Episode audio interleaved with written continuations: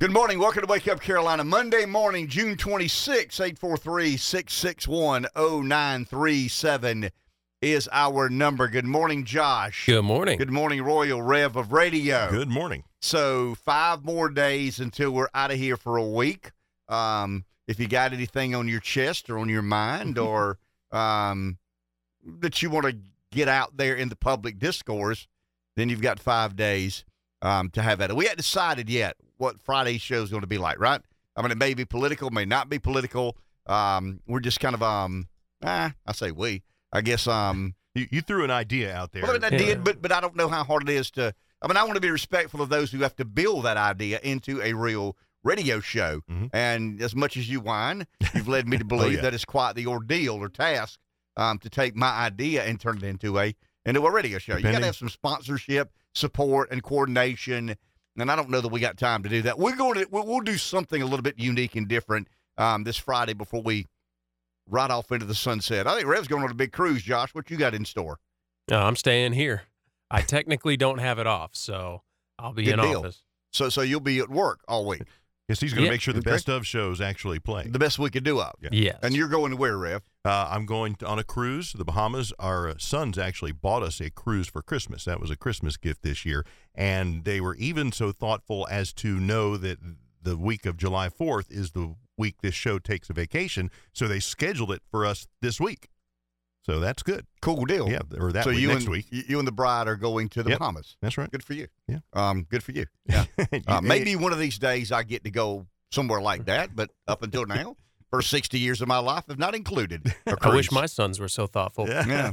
yeah. You Wish have a lot mine of were. sons, do you? I wish mine were thoughtful. Um, Well, well, do you have anything planned? I mean, uh, go to the beach, Yeah. chill, you know, do what I do. That's a good plan. Um, well, I mean, I enjoy that. I enjoy it a lot. Um, you know, we were talking about a cruise. My wife and I talked about a cruise a couple of weeks back, and I said, I just don't like being on a boat that long. I mean, I, I just the, the the the the idea of confinement, it's probably it's it's my redneck roots and upbringings, I'm sure, but it's just like so I'm on this boat for a week and I can't get off.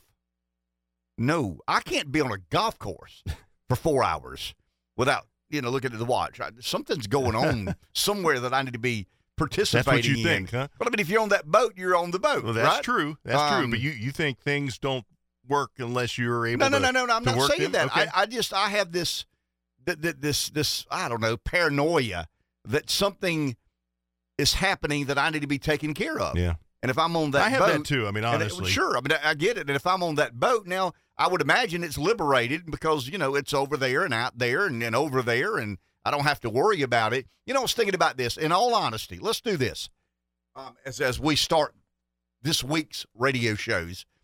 Is the world a better place? I mean, I understand you can say, well, I mean, this is better and that's not. This is better and that's not. In in the aggregate, is the world and our lives a better place because we made all these technological advancements?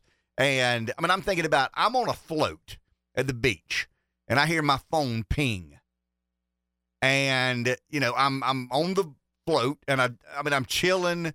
I'm enjoying life. My you know, a little bit therapeutic and cathartic and cleansing and liberating.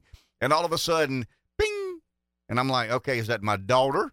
Is that my son? Yeah, something triggers in your brain, is- and you have to Is that my out. business partner? Yep. Is the HVAC out on the roof of the building at such and such? Is life better or not as good with all these devices that make us so accessible? And, and we, we're able to make other people accessible. I've, um, I've thought of that a lot, and the only thing I've come up with is yes and no. Yeah, I think that's the right answer. Yes and no. Um, obviously, if the HVAC is out on a building, the quicker the tenant can let me know, the quicker we can take care of that issue. And in the old days, it, it'll have to wait until Monday. You know, so I mean, it, but but it, it's so I don't. It's so confining. I mean, I'll use that word again. It's so. Um, have we come too easy? Have we become too easy to get a hold of? I mean, isn't there some um, isn't there some, I, I, don't say liberation again, isn't there some value to being disconnected and not able to be found? I mean, isn't that kind of the reason some people go off to these faraway places to just get away? How do you get so. away now if you've got a cell phone? Um, you, you you really and truly can't. And but once again, I mean, imagine imagine a former world uh, of Rev's mom. Let, let's use Rev's mom as an example. So Rev's on a cruise, and Rev's mom takes a turn for the worse, and nobody can let Rev know because he's on this cruise. Well, now people can let Rev know. Mhm. Um, I mean, there's nothing he can do. He's on a boat, right? I mean, I guess he could. uh, I don't charter a helicopter to come get him, and you know, I mean, you see where I'm headed. I mean, it, the, the the complications at times are necessary, but at other times they're not necessary. But when the phone pinged, you know, Saturday afternoon, I'm like, wow, I don't want to check that, but it could be something I need to be concerned about. Now, it was not. I mean, it was somebody letting me know that 80 junior golfers are playing golf at Wellman Club this week in Lake uh, in Jimmy in Johnsonville, and uh, they would just let me know because they know that was a political issue, kind of a hot button political issue when, um, you know, when they were voting on the one penny tax, or I guess we were voting on the local option sales tax or the uh, the capital tax, and um, and Wellman and the golf course was a part of that um, proposal, and um, they were letting me know that you know the the course is being put to good use. There, there are a lot of being rounds being played. My, my son uh, Brandon has played it twice. really, Mhm. and says Says it's great. Okay, good deal. So the government, uh, Red, Red Sun's playing. So the the um the conservative thinks the government should be in the golf course. Didn't say Building did- and maintenance. Did not make any commentary And- about that. I just. I asked him how it was, and I, I reminded him of that story a little bit, and he's like, "Oh, okay." But he just went and played golf. Yeah, he went to our golf course to play golf, Yeah. never imagining that taxpayer dollars were put to use. I mean, I'm not saying it's good or bad.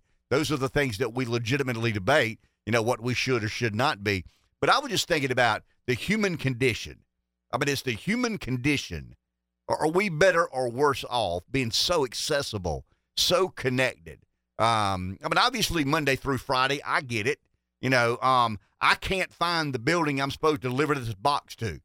I don't have to stop at a payphone. Any, I mean, there's all there's enormous value to being And connected. As, a parent, I mean, we we kind of joke about it and say, well, when we were growing up, you know, we were just told be home by whatever time, and then you know you're you're expected to be home at that time, but your parents didn't have the connection to you or the ability to call your phone, see where you are, track you in a, in a lot of cases with these apps that uh, allow tracking and family groups and everything. So so it was a whole different world then, and that part of it.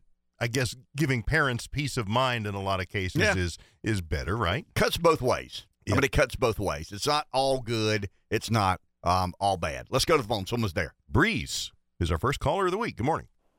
Hey, hey guys, uh, this is Monday. I might ramble a little bit, but uh, you know we could go into how bad our government. Yeah, look at all the people that that I think, and I believe you probably would agree, kid, that well basically were murdered by our government and big pharmaceutical for a profit and have control over us with COVID. There's no doubt about the people that died didn't have to die. It all covered up. The whole thing was corrupt. So let's all get on the moral high ground here. And then you look at all the other countries around the world were no better, so-called democracies. But my question is, and so they're not good guys. Now we know Vladimir Putin is not a good guy, but there are a lot of other guys that are as bad or worse than him. The guy from China, would anybody say he's a good guy? Would anybody say that the president or the premier, whatever they call him, of China, has not killed people? I think we could go out on a limb and say he probably has, right? So why is it that everybody wants Putin out so bad and not necessarily the Chinese guy? Now, Donald Trump was a, is a nationalist. He's an American firster. The globalists, of course, hate that. Putin, of course, is a nationalist. He's a Russian firster. The globalists, of course, hate that. But why are they leaving China alone? Other than the fact that I guess they own them. And I tell you, get back to what you've been saying for years, and I'm more and more convinced that uh, BlackRock they are. If you go to the top of their little tower, there's a big picture of Lucifer sitting right over the daggone chairman's desk. I promise you that. Those guys are pure evil, man, and they've got more control over this world than anybody could ever imagine. But anyway, kid, I just wonder why Putin is everybody's number one bad guy now when there's so many other bad guys, including us. But of course, you know, why aren't they going after the Chinese guy? And what's your take on the quote unquote revolt over the over the weekend? Thank you, Breeze. Appreciate it. You know, it's interesting to me. So Saturday morning, the news breaks, and we have these mercenaries. This company, Wagner, I think's the name. I mean, if I'm not mistaken, some sort of, uh, I mean, they're, they're, they're led by this. I mean, it, you know, he would be a brutal dictator. I mean, if this guy, and I, will butcher his word. You ready? I mean, his name. Uh, what what is it? Uh, Prigozhin. Prigozhin. Say it again. Prigozhin. Okay, Prigozhin. I was going to say the. Prigozhin is the um is the mercenaries leader's name. Um, I mean, you know, we hear they're on their way to Moscow, and there's a coup underway, and Putin's about to fall, and and then he's off to Belarus. right. he makes a well, deal, and he's mind. off to he's off to Belarus. Um, but but I went to my likely sources. I went to the National Review, the Wall Street Journal, CNBC, NBC, ABC, CBS, and it was the news. I mean, it was it was astounding how much coverage these major news organizations were giving this story that most Americans aren't paying very close attention to. I mean, the Ukrainian, um, you know, the, the, the insurgents, the counterinsurgents of the Ukrainians is not going anywhere near as well as the Ukrainians thought it would go. I mean, the Russians are holding off a lot more. But, but, but I, let's stop there. Here's the point I want to make. There is a ever growing segment of our population – and and I want to be careful here because I think uh, it sounds flippant when I say this, but could care less what's happening in Russia, could care less what's happening in Ukraine, could care less what's happening w- with a coup that may overthrow a, a brutal dictator. Because I mean, do, do really do we really believe it's a little bit like the Middle East? I mean, do we really believe that if America intervenes, if America supports the Ukrainian armed forces, and we defeat Putin, I mean, do we believe? that the guy that taught Sunday school at the Christian church in Moscow is the guy they're going to appoint leader of Russia? No, it'll be another brutal dictator. I mean, that's who the Russians are. I'm sorry. That's just who they are. Um, if you go to the Middle East, I mean, they're going to welcome and, and embrace democracy. How did that work out? And, and, and once again, I was debating some friends of mine who were very interested, and they would be neoconservatives. I mean, two are older than I, one's a bit younger they, they they're kind of status quo Republicans, and they were texting me Saturday morning, midday Saturday, about you know what is my take on what's happening in Russia. And once again, now the Wall Street Journal is consumed by this story. The National Review is consumed by this story, and and it, and it leads me to believe that Tucker's over the target. I mean, this is about the war machine. You know, we built an empire, and we behaved accordingly. I mean, linear graph. You ready? Early Monday morning, linear graph. America good, America bad. America has been good. I mean, by and large, America has been good, but I keep using the word angelic. We're not angelic. We built this empire. The empire is based upon a certain funding of our war machine. We're not in the notion of exporting ideals and, and, and, and principles and morals and ethics. We aren't. I mean, who are we to lecture to the world about morality and ethics and virtue when, when we've got such a scandalous story now that the American media won't cover.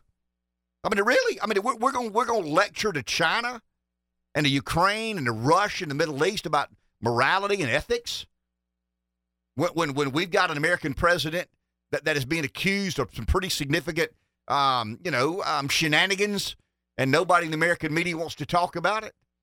But but it was easy. I mean, it, it was interesting to me to watch the American political media, and I'm talking about the Wall Street Journal, New York Times, Washington Post, um, ABC, CBS, NBC, uh, the National Review. I mean, it, it was it was just one thousand percent about Russia and this coup and this attempt to overthrow and these mercenaries and this company named Wagner and and when you read some of the comments, I mean, obviously there's still a neoconservative movement. I mean, um, element out there in uh, in that world. Mean, it's generational.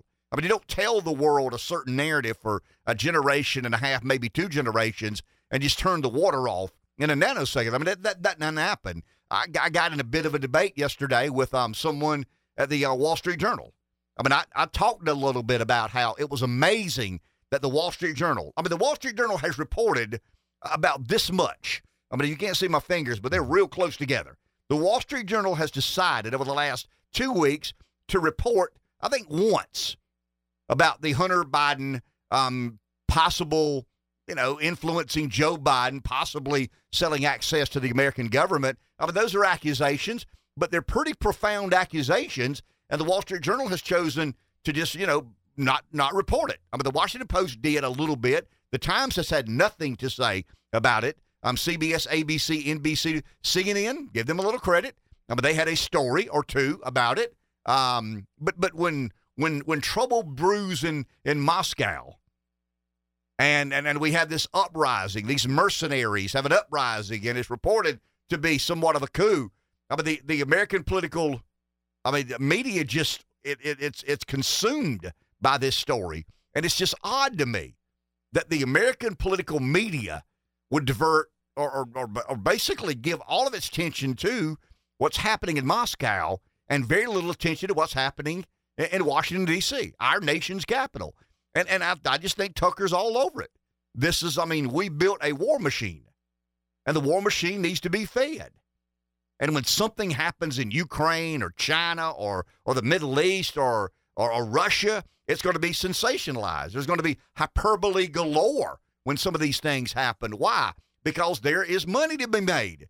There are bills to be paid. Now, the encouraging part of this is it seems to me more and more and more Americans are becoming less interested or concerned about what the military industrial complex says we need to do in Russia, in Ukraine, in the Middle East, and some of these foreign lands. And and that that you know, but but once again, these are generational dispositions. I mean, these people that comment on the Wall Street Journal, to me, I mean, they, they chastised me. I may read them here in a second. Uh, I, I, was a conspiracy theorist, you know, and because uh, I think I said something to the effect of, wow, I mean, the Wall Street Journal shut everything down to cover this story. I mean, they're not talking about anything except this story when they hardly covered anything to do with the Hunter Biden laptop or the, the, the possible connection or not to his father, um, Joe Biden and some of the others, and I got to believe they're probably 60, uh, probably 70 year old white men who challenged my, you know, uh, ch- challenged my, uh, what am I trying, my, my, uh, just, he's one of these nuts. He's one of the conspiracy theorists. Go, go, go, go to uh, QAnon or Breitbart or, uh, it's very insulting. Wow. You know what I mean? Just very insulting and the way they say it. And, and I responded, so we trust the Russians? We trust the Ukrainians. So, so, in other words, what he's saying is you can't trust Breitbart. I mean, the Wall Street Journal does journalism. I mean, they, they report the facts, the truth, the whole truth, nothing but the truth, so help me God. But we trust the Russians? I mean, the majority of what we gather, the information and intelligence we've gathered, is from Russians, Ukrainians, uh, Belarusians, you know, um, and that's just it's bizarre to me. But but once again, if you've been conditioned and I guess it goes back to the, I don't know, the, the, the, the principal debate of it's easier to dupe someone than convince them they've been duped. And when I say, that, I did it on purpose in my in my group text, you know, we build an empire and we act like it. Who? I mean, what, what do you mean by that? I mean, we're, Americans, right? Do you have your hand over your heart when you're saying that? I mean, do you serve the God? You see where I'm headed? We get there's a certain segment of our of our population that have bought this angelic America. And, and I think we're beginning to realize that, okay, I mean, net good, net bad, we're net good. Net good, net bad. We think China's net bad. Russia's net bad. But, but are we really, and I mean, we have an empire.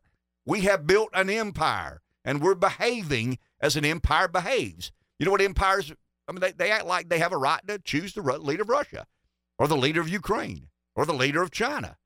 Why do we believe? Why does America believe that they have any right at all to decide who leads Russia, who leads Ukraine, who leads China, who leads some of these Middle Eastern countries? I mean, that's that's imperialism 101. Take a break. Back in a few. Takes Mondays to make Fridays. 843 661 0937 is our number. Programming note will be here every day this week. We don't know what sort of show we're going to do Friday. I know what I want to do, but I try to be respectful of those who have to put it together. So um, we'll work on that as the week progresses. Yeah, because you know, Josh, if it involves him, he's got to work on best of shows, Sure, preparing all those segments to run uh, over the next week. And by the way, and, Wah, wah. and and you might oh come on, uh, you, you might even I don't know if you know this or not, but we're going to start a Saturday best of show uh, soon, possibly this weekend, where you can hear the I didn't know that. yeah. So that's something that we're uh, we're working on here. So your Saturday mornings will be able to be uh, filled with Wake Up Carolina as well. So for what it's worth, there's a programming note. We'll have more news on that uh, very very soon. Why are you mad at me? Why, why are you angry with me this morning? Why? Mad? Well, mean- well, because you're it's okay. You've talked about this American decline a lot, but I mean, you you are very being very critical of America a lot. Are Am you I- not? But, but yeah, but but am I wrong? I mean, it doesn't matter if I'm being critical, right? I mean, if I'm criticizing my kid, does it mean I don't love my kid anymore? I mean, is it is it healthier to criticize what deserves to be criticized, Hmm, or, or to turn a blind eye and just say, well, I mean, you know, uh, let me put my hand over my heart and say the Pledge of Allegiance, and maybe everything will be okay. Now, I, I just think that we are at a place in our existence, Rev. I believe the ideal of America is better than the ideal of Russia, that the ideal of the Middle East. I mean, I, I think those countries are, are are governed in a in a much different way than we should be governed. But we do our ideals align with who we really are? There's a good way to explain it. I mean, are we really who we say we are? We're a shining city on a hill. Are we? I mean, are we really? I mean, the ideals and principles, sure. I mean, I, I'll buy to that. Um, the notion of America, what what our founders intended us to be, self, uh, you know, the greatest experiment the history of mankind relating to self government. You know, Rev gets to decide, along with 330 million Americans, who the president is, who the members of Congress are, um, what what actions. Yeah, but that, that that is a that is a unbelievably honorable and virtuous attitude. But have we abused that privilege? Isn't it just a function over our current or about our current leadership now? Well, I mean, I, I think it's a function of how many of these sorts of experiments last. I mean, empires don't last forever, and and I think that's where we made the fatal mistake. Is we we've been slow to accept that we're not who we profess to be.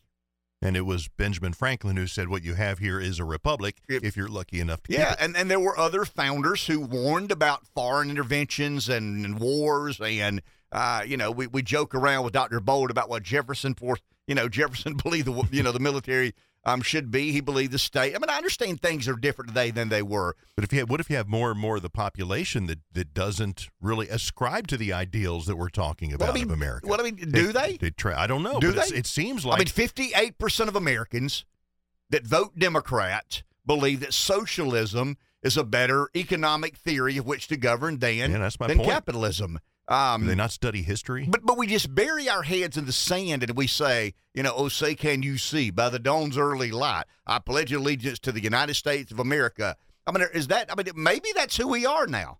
I mean, maybe we're that jingly, we're, we're that soundbitey, you know. But but I'm not. I, I'm going to be very honest and candid and uh, and try to I don't know create or develop a conversation being critical of America. I mean, as I said in my text to my friends over the weekend, what we did was build an empire. And we're behaving as empires behave. I mean, why do we believe? Well, let me ask you a question. As a red blooded American male, do you think we should decide who the leader of Russia gets to be? Who the leader of Kuwait gets to be? Who the leader of Israel? I mean, did Obama go over and try to involve himself in that Mhm, election? Sure did. I mean, do you, do you really believe? I mean, talking about Russian collusion, the Russians trying to influence the election in America. I mean, how many elections do you honestly believe? And, and it goes back to the Springsteen song Poor man want to be rich, rich man want to be king, king ain't satisfied till he rules everything. We were a fledgling nation. We prospered. We benefited. Um, the, the, the, the end of the Second World War has, has led to American preeminence and dominance, right? I mean, did the victor go the spoils? I mean, we've talked a lot about that in the last six or eight months. That after the Second World War, America, by and large, got to tell people where to stand. I mean, the you know the the international money system. I mean, where, where's the United Nations located? Where's the IMF? I mean, you see where I'm headed. I mean, it- it- we and and I, but but I think the, the the most patriotic thing I can do every day is to be critical in, uh, of America in places that I think we deserve to be criticized. And and the natural reaction, and, and this is a generational realignment. I mean, it's not going to happen overnight. The the natural reaction when we heard the story of Wagner and Putin and Belarus and mercenaries and, and a coup and all these other sorts of things, I, my natural reaction was, I don't care. I don't care what happens in, in Moscow. I don't much care what happens in, in Beijing. I mean, I accept that, that our, our, our trade alliances and partnerships, I accept, uh, accept some degree of global, um, you know, global safety and security and the global economy. I'm not naive to any of that. But but I, I just believe that if we lived by our ethics and our moral, but if we reestablish our ethics and morals, play, places around the world would take care of itself. But how does a nation? I mean, let's use this as an example. The last two weeks have included a a story. I mean, it's an accusation. We don't know if it's true or not. I tend to believe it is. Some don't. But but there have been multiple accusations about a the son of a president being corrupt, and the son of the president funneling money to his father, who is the president, when he was a senator vice president. Once again, I don't know that this accusation is true, but but you know the American political media have decided to spend every ounce of energy they have at their avail on what's happening in in Moscow and in Ukraine and in some of the you know in Beijing, but but we're not going to report on what may or may not have happened in our nation's capital. I mean, doesn't that speak to our moral and ethics? I mean, very judgmental about what needs to happen in Moscow, what needs to happen in Beijing, what needs to happen in some of these foreign lands. And, and I, I just, I'm beginning to sense, and, and this is part of the political realignment. When, when I was younger, if something like that happened in Russia, the majority of us Republicans who ascribe to the notions of neoconservatism would have been taken aback. I mean, we would have been all in. It would have been just like the comment section at the week at the Wall Street Journal. But but that's a generational. I mean, I, I don't know how many. I, I, have no idea what the subscriber base for the Wall Street Journal is, but it would be one of the um, one of the leading publications that has supported neoconservatism for the last forty or fifty years. Well, I gotta believe when I put something on on the comment section that said, you know, how can the Wall Street Journal look itself in the eye or look look itself in the mirror and say, you know, we paid no attention to the Hunter Biden, Joe Biden um, ongoing saga. And we don't know what the truth is. I didn't say we know for a fact that Hunter Biden did this. We know for a fact that Joe Biden did that. There are a lot of serious accusations, and the Wall Street Journal chose to, you know, just not report.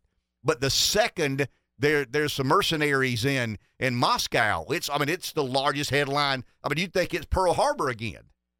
And I just think that's the mind. I think that's it's a generational mindset.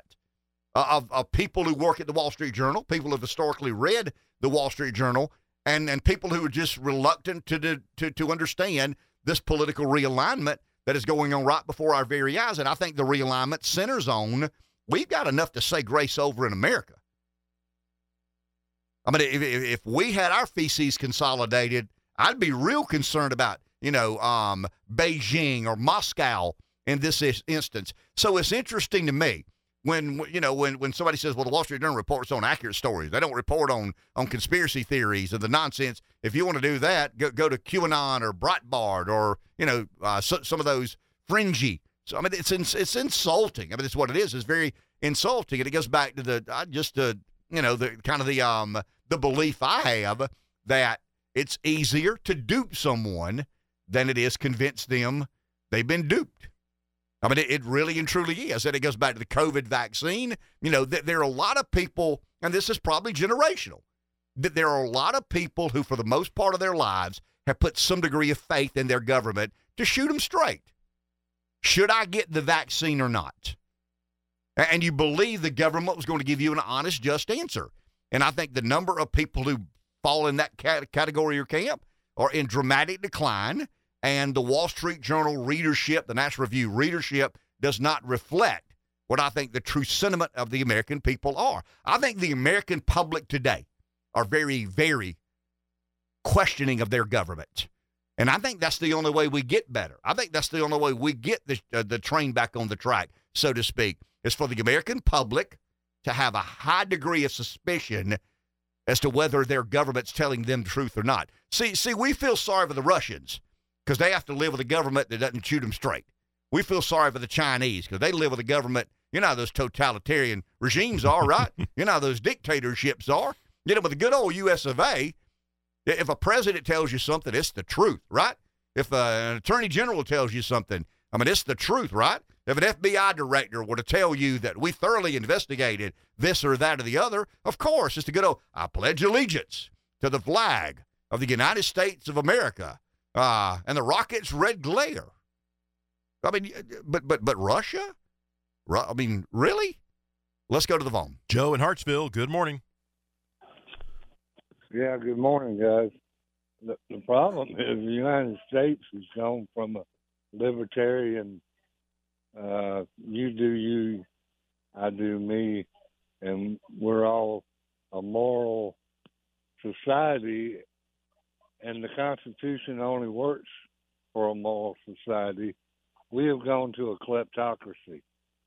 I mean, we have a bunch of bureaucrats and, and representatives that don't represent us they've been against the middle class since probably ooh, right after the war because the middle class got too big.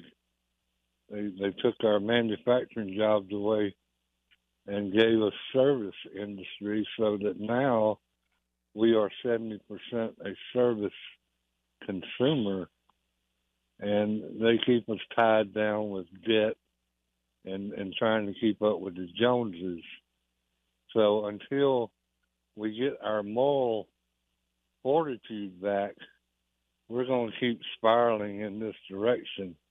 I see where they just put a woman on the the federal bench that was totally against Dobbs, and Lisa Murkowski and Collins, two Republicans, were the only two that voted for. Her. So we we got no no representation that sticks together to represent we the people.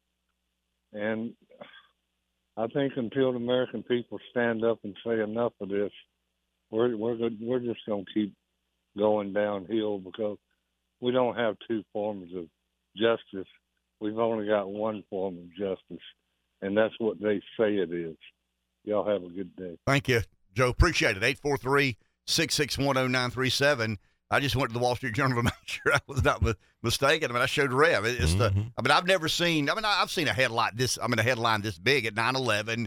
You know what I mean? Or one of these major, major moments. I mean, it, to me, it's a pretty major moment when the son of an American president is being accused of accepting financial payments from foreign nationals, and there's a, a, a fairly provable fact pattern that says the father may have benefited from some of the um some of the commercial exchanges. But but here we go. Wagner revolt puts Putin in a weaker position. Most key players in country's worst political crisis in decades stay out of sight following mutiny. I mean, how many real American middle class workers today are affected or influenced by what happens in Russia? I mean, I don't think you can totally neglect it. I mean, I think there's a reason to be aware, and and I, I would be all for what whatever sort of um, spies and coordinating we do in that world. But I mean, really, I mean, the Wall Street Journal chooses to not report at all the the the, the, the accused corruption of an American president, but we're just, I mean, just overbearingly concerned about what happens in uh, in Ukraine and Russia and Belarus and uh, name your country overseas, where we try to tell them what leader they can choose or not. Take a break. Back in a few. So during the break, Rev looks at me and says, Yeah, but the people of Russia don't really believe they truly choose their leader. Right. I said, What do you think about the 2020 presidential election, Rev? Such a good comeback. Yeah, I mean, we're, You're we're right. You're You're right. Our, president is 82 or will be 82. He has dementia. He, he's never been the sharpest knife in the drawer. And we're accusing the Russians of choosing the wrong guy to lead their country. We're not, and, we're and- not getting to and we wonder whether they had a legitimate election or not. And this is, you know, sitting beside me is the guy who says every day of his life, I don't trust what happened in 20 in 2020. Good point. But it's those damn Russians. You got to watch those Russians and those Belarusians and those Chinese. You know, we're, we're the moral, ethical, virtuous Americans. Let's go to the phone. Larry in the Pee Dee. Good morning. Good morning. I think what we're wrestling with, and I guess we got to leave a little bit of room for this, and, and is the you know the moral decline and the change of the guard that goes on in a country over time. You and I were the beneficiaries of you know the Cold War. I mean, we were the beneficiaries of an education system that taught us that capitalism was great, that Republican uh, democracy was great, and that everything else was bad we structured our lives that way. We've worked that way. We've we've pointed our ship in that direction and sailed under that wind. And then the question is, you know, now that it's changing, can can whatever we're changing to, can a post-Christian, post-modern, and heck, even at this point, maybe post-science and post-truth culture sustain itself under this American framework, or will it finally collapse under its own weight? and it remains to be seen. But if I'd have asked, you know, our parents when stores started opening on Sunday, was that it? Was America done? They'd have said, probably. I think so.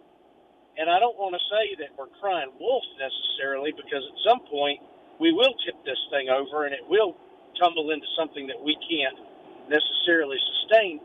But is there room for some sort of revival? I think if if you look at, and I don't necessarily even mean a spiritual revival, just a, a, a moral revival, a cultural revival of something that, that maybe is a little more virtuous than where we seem to be headed now. I think America's shown that we're going to be a religious people. It's just a question of will our religion be any good? The religion of climate change and the religion of pride and LBGT positive or what plus or whatever uh, you know, we're going to have a religion. It's going to have its rituals. It's going to have its high priests and priestesses. The question is, what will? I think this one will be short-lived. The question is, what comes after it, and can it sustain this country, and can this country sustain itself any longer? I, it's good, a good question, but so far the answer has been yes every time. So and, and, and, and I hope it's yes again. Got to take a break, Larry. Appreciate that kind of a philosophical um, you know, I mean, think uh, philosophical thought. I trust the framework.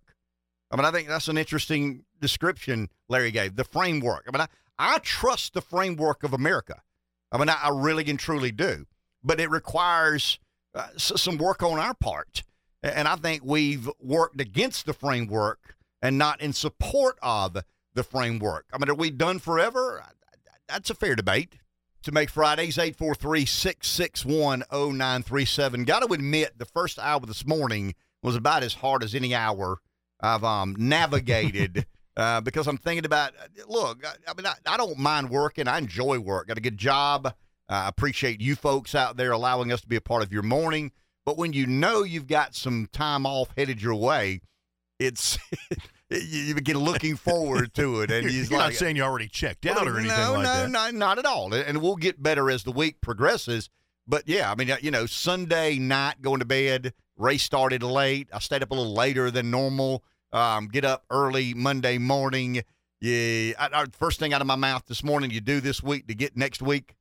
So, so here we are. You know, one. so you're kind I mean, of talking yourself sure, into it. but I mean, one week. Well, I mean, the, the hardest hour of talk radio is the first hour on a Monday morning because I've not True. been as involved in you know the political affairs of the nation as I normally am.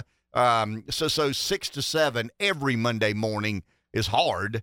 This one was just a little harder, a little harder than normal. And I told Rev we need to call her to kind of kickstart uh, some of the conversation. Bree's kind enough to call, and then Larry called. And I think one thing Larry said was interesting was his framework. Yeah, and, and his calls are always good and stimulate some thought. But and and I thought of when he was talking about this framework last week you had a conversation about this this balance between capitalism and labor i mean that's a big part of a framework well i mean of of the way the country works in a capitalist society. Tucker argues and i keep using tucker because i think he's over the target. Tucker argues in his uh, tucker on twitter last week that it's all about the military industrial complex. It's all about you know trump being an anti-war president uh, Trump not, you know, remember the time a drone got shot down and, you know, traditional Washington wanted Trump to do something in response? Iran, right? Yeah. And Trump said, man, I'm not getting people killed over a drone getting shot down. I mean, tr- Trump is a, um, I mean, he's an anti-war uh, president. I mean, he's moderately conservative. He's pro-business. He's a deregulator. Uh, there's been a lot of those, but he's not a neocon. I mean, he wants to build a big, strong military, and I think that's a little bit weird. But I think that's some personality traits of him. I think Trump wants to be GI Joe with a kung fu grip. um, he just, you know what I mean. He's um, He believes in peace through well, strength. I mean, sure, but but he's been he's been privileged his life, and I think Trump looks at the soldiers, the men and women who have served, uh, as somewhat heroic and something he'd probably be uh, a little bit nervous about being, being involved in. But I want to go back to the framework because I don't believe it's all about that. I do believe, w- without question, that that's a central issue because money's the answer. Now, what's the question? Well, if money's the answer, and the military industrial complex is funded to the tune of about 900 billion let's round off and say a trillion dollars every year let's say an american president said uh, as part of his campaign i want to cut military spending from 900 billion to 600 billion well i mean who hurts when 300 billion get cut out i mean is that enough to make us uh, the, the preeminent global superpower i think it is but but it doesn't make you know the the collar counties of Washington, five of the ten most affluent counties in in America. So I'll I mean I'll give Tucker credit. I mean I think he's over the target, but I think another driver of of Trumpism, if you will, or this America First uh, political agenda is the distortion and manipulation of capitalism. And I think I did a decent job last week. I, I believe that capitalism has to be mutually beneficial. And I'm talking about nationalistic capitalism. I'm, I'm talking about, uh, here's what I think globalism did. And and here's what I think, yeah, I mean, I'm not, I think Tucker believes this. Um, but, but, but once again, Tucker grew up in uh, a very affluent part of the country. Went to, you know what I mean? He's admitted that. I mean, Tucker's kind of a blue blood. I mean, he didn't struggle much um, growing up. But, but I believe that capitalism relies on this mutual benefit. And I think the mutual benefit is from um, the worker, the the laborer, and capital. I mean, you can't, you can't have one without the other. Um, you you got to have somebody making the goods and somebody financing the goods. I mean, I understand that. You got capital and you've got labor. But what I think happened since NAFTA, TPP, GATT, some of the trade policies that distorted, manipulated capitalism favored capital over labor to the point that it created labor arbitrage. And that's when companies say, "Hey, you know, I can't I can't make 20% margins building the widget in Peoria, Illinois, but I can if I go to Malaysia or Vietnam or India or China or some of these other countries that, you know, don't take human rights seriously, uh, you know, talking about deregulation. Wow, you know, um, 10 year olds working 80 hours a week in a sweatshop in, in China, you know, making um, sneakers that Americans buy for $125 a pair. So, so I believe, yeah, I do believe that the primary driver is the military industrial complex because I believe money's the answer. Now, what's the what's the uh, what's the question? But but I do believe that a, a lot of what happened in America in the framework, and, and Larry's talking about the framework. So, and I think Larry's right to say that you know you and I talking about us collectively, we enjoyed the benefits of a um of a you know an American century. I mean, there's no doubt about it. Um, Warren Buffett famously said, you know, I'm a white male American, um, pretty good at math. I mean, if anybody should get rich in the world, it should be me. I mean, on average, white male Americans who are good in math probably had a distinct advantage over the rest of the world. But let's go back to the framework. So, so the framework's developed after the. I mean, the ideal's always been there. You know, all men are created equal and inalienable rights. I mean, that's always been the bedrock of our of our nation. But but we grew up in a post Second World War America. I mean, you know, we, we were a um, uh, we had it much easier than the rest of the world had it. I mean, you and I did, Rev. Um, we'd like to, you know, be full of ourselves and look at what we've done. Okay, I mean, we we've done pretty well, but we should have, in all honesty. But but I think when you look at the um the framework began changing. And NAFTA became rule, uh, law of the land. Um, TPP, GATT. I mean, a lot of trade policies that, that my two words are distort, manipulate. You know, we have capitalism, the the economic theory that is capitalism, and then all of a sudden the government says via you know the, the, the this conflict between labor and and finance, labor and capital. Um, Wall Street, the big banks and financial institutions. You've heard me argue the financialization of the economy, and and the majority of distortion and manipulation was at the expense of labor and advantaged capital. Right? I mean, capital got more favorably treated with these distortions, and and once again, it led to labor arbitrage. Well, labor arbitrage is a, is, a, is kind of a fancy schmancy way of saying people losing their jobs. You know, the the person uh, you can't make the widget in Peoria as cheap as you can in China, so so you go to China, and, and the capital b- b- gets it even you know an, another leg up, so to speak. But that's and and and you know where do we land now in this new framework? And I think I coined I probably didn't coin the phrase. I don't know that I've heard this before. Activist conservatism. I mean, J.D. Vance doesn't say that, but he says the same thing. I mean, Vance basically says you know, what are people who profess to be conservatives going to do once we get control of the government? Now, now, we don't have control of the government. We got one body of Congress or one branch of Congress. We've got the, um, you know, the House in our hands. Uh, don't have the Senate. Don't have the White House. But but what are Republicans going to do if they get control of both chambers and and the White House? I mean, are they going to be activist conservatives? Are they going? I'll tell you what. Are they going to take away the advantages capital has over labor and some of these distortions and manipulations? I don't know. I mean, I don't know what that looks like. But but I do believe that that capital the framework of capitalism has to mutually benefit labor and capital. And when you distort one at the expense of the other to the point that I think we have, you have somewhat of a political revolution.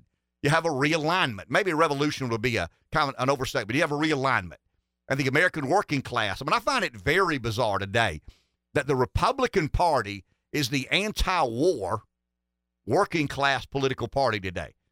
I mean, the the um the coastal elites have kind of taken over uh, some of the wokeness of the Democrats, the political correctness of the Democrats. You know, so some of the um the cultural and and social issues in America today that we kind of um we're battling over. But I still believe fundamentally when you look at Trump's arrival and America First as a political ideology, I mean, if it is to sustain, it has to consider the rebalancing of labor and and and capital. And if it's going to rebalance labor and capital, what does it have to do? It has to distort in favor. It has to manipulate at the expense of, in favor of labor, at the expense of of capital. And I'm not saying raise taxes. I'm not saying punish corporations. And and you know, you you, you put a podcast out last week, and you struggle with the title. Mm-hmm. You know, anti-corporatist. Is it time for Republicans to be anti-corporatist? I, I, I don't know. I mean, that's something I struggle with because uh, corporations aren't breaking the law, and corporations employ a lot of people, pay a lot of taxes. Um, but they do have undue influence well, I mean, over policy. They've distorted and manipulated the undue influence. That's what I'm opposed to. I'm not opposed to corporations. I mean, if you're a capitalist, you'd be a moron to be opposed to corporations. I mean, once again, right. they employ a lot of people, pay they a do. lot of taxes. They do. But but have they been able to distort the, the, this mutually beneficial relationship in capitalism between labor and capital to the point that it needs to be adjusted, realigned? There, there we go, the word again. And I think so. I mean, I, and I really believe that. And I think if you talk to Republican um, if, if, if, there are any, and there's a few, I mean, I, you know, I could give you a few names Peter Thiel, J.D. Vance, Josh Hawley, Blake Masters. Uh, to some degree, I mean, Trump and DeSantis. I mean, both of those guys have bought in. Trump's more of a, um, uh, Trump's still the, I mean, Trump's, Trump's problem, and it's not his problem because he's at 55% of the Republican primary. I mean, that's not a big problem but but it is transitioning from the bull in the china shop, the political wrecking ball, to somewhat of a political theorist. I mean, how many times I'd love to hear Trump. I'd love to hear somebody say, Donald, do you believe that capitalism has to be mutually beneficial to capital and labor? Yes. Do you believe that Wall Street and the big banks and the financialization of the American economy have led to a clear advantage that capital has over labor, and that led to labor arbitrage and job leaving over it. Yeah, I do. What What is your answer to that?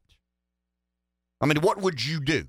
I mean, if you're elected president tomorrow, what would you do if you believe that needs kind of a recalibration? What would you do to try and level the playing field? Because you're distorting uh, and and and the and the, the what what the, the the the fundamentalist capitalist, what the the dogmatic capitalist, they'll say, well, that's not government's role. Well, but the horse has left the station. The train has left the barn. I mean, that that's already happened. I mean, that's we've already distorted and manipulated capitalism. We don't have uh, 100% true capitalism anymore. That these these fundamentalists, you know, the, the, these dogmatic capitalists. I mean, they, you know, they'll say, "Well, we can't do that." I mean, you can't you can't try to level the, the scales up. I mean, that's just the animal spirits of capitalism are to prevail. And if and if um if the financial sector was more motivated than labor, then that's just the way it works. And if um if if politicians react to fundraising and then the donor class, that's just the way capitalism works. Well, I, I go back to in theory. I mean, I'll agree with you in theory, but as a practical matter, it has to be mutually beneficial. The American people have to believe they're getting a fair shake. And right now, the American people, once again, forget the theory that we're talking about. We're talking about in practical fashion. Um, you know, right now, most Americans believe that Wall Street gets it too easy and the working class gets it too difficult. I mean, that's just the nature. And, I, don't, I don't think it's class warfare. I, I, 10 years ago, Rev looks at me funny. I, I told him one day off the air, I said, We just started the radio show. He didn't know me that well, and he knew I was a conservative Republican or ran for office as a conservative Republican, and something came up about income inequality. And I told Rev, I said, Rev, the Republicans can sh- deny that and they'll pay a price. I mean, you're going to have to accept that in every situation in human history where fewer and few, fewer amass a larger and larger share of a nation's wealth, it just doesn't end well. I mean, that doesn't make me a redistributionist. I mean, that doesn't make me a collectivist, doesn't make me a socialist. It, it makes me somebody who believes that the government will, if given an opportunity and enough money's raised, they'll distort or manipulate the capital markets. They'll distort capitalism in general, and and you, they'll do it to the favor of. I mean, do we really believe that Wall Street? Well, let's say gold. Let's take BlackRock and Vanguard. I mean, we'll like pick it on BlackRock and Vanguard. I mean, when when I read where the two or three of senior executive members of BlackRock went to work at the White House, I mean, do you believe they went there to make sure everybody in America got a fair shake? I mean, do you really believe that they left corner offices at BlackRock to go to work at the White House to make sure that everything was done above no board? Way. I mean, of course not. I mean, absolutely, they have their interest, Their and they can defend their sure. I mean, that's the undue influence that, that I'm talking about. So, you know, um, I mean, I think globalism accelerated a lot of this, and that's why I don't think I'm, I'm not a globalist. I mean, I am a nationalist. I, I don't make any bones about that. I'm unapologetically a nationalist. I am for a national model of capitalism that, that allows for equal distortion and manipulation of capital and labor. And we've got to get there. I mean, obviously, I think the military industrial complex is problematic. I think the um, the defense budget of $900 billion a year and, and us not really knowing exactly where it's going. Um, you know, so some of the generational ah, accepting that, that Americans have of the military industrial complex. You just said strength through Peace through yeah, strength. peace through strength. I mean, I, you know, th- those sound good on bumper stickers, but but there's a lot of minutia there. I mean, th- there's a lot of um, th- there's a lot of I mean, it, it's just unbelievable amounts of money that, that's at risk here, at stake here. And I keep going back to five of the ten most affluent counties in America collar, border our nation's capital.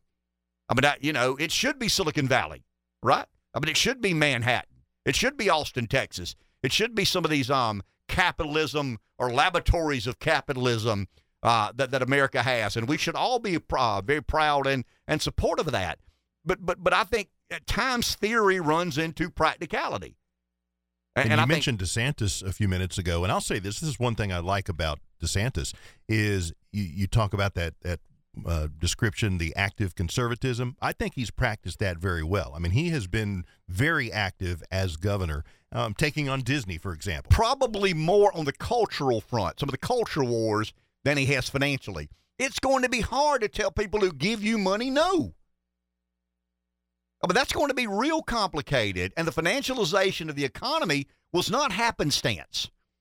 I mean, if capital's getting, you know, more fairly treated than labor, I mean, there's a reason that has happened. And and it's going to be hard to put that genie back in the bottle. It's going to be hard to get that uh, properly aligned again. But I think J.D. Vance and this political, excuse me, this activist conservatism, um, and I think income inequality. I mean, I think Republicans need the America First Republicans need to come up with some sort of uh, program or, or, or you know a plan with America. We don't want. I mean, I, I you don't want to stop banks from making money.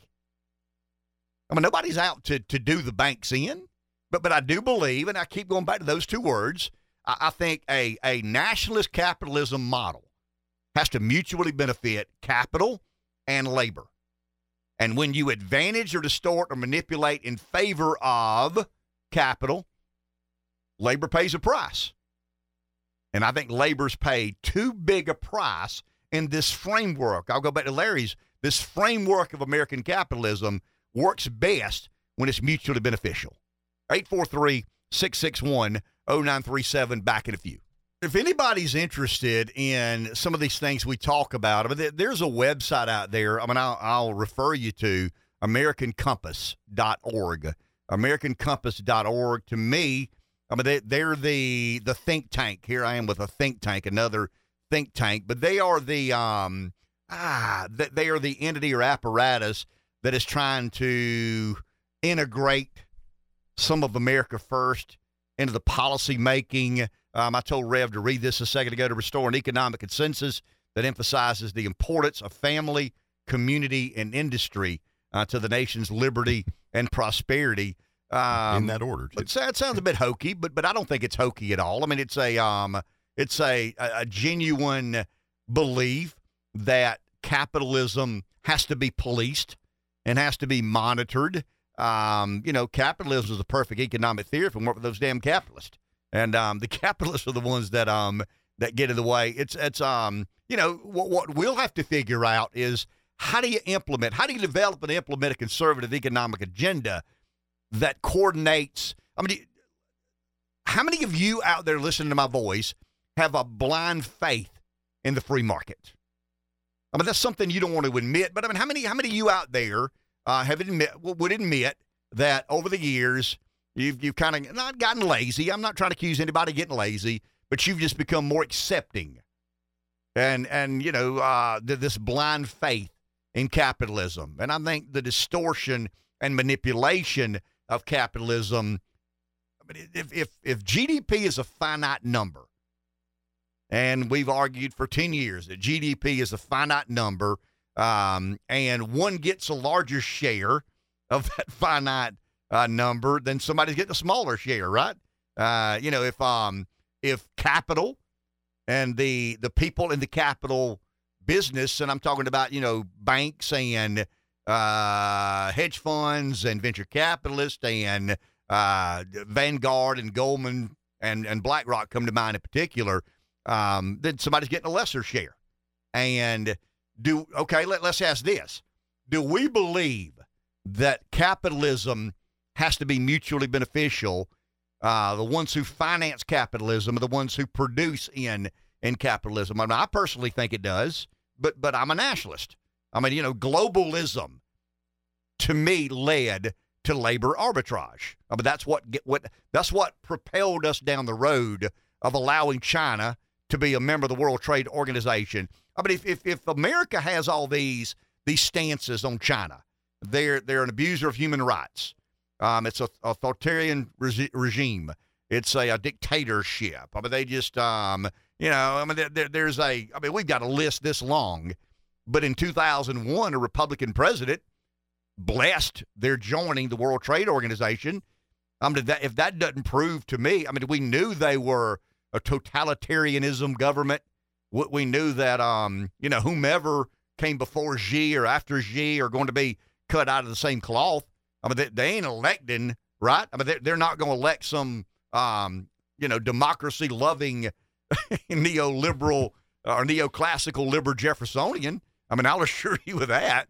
Um, it will be very similar to how it's always um, been.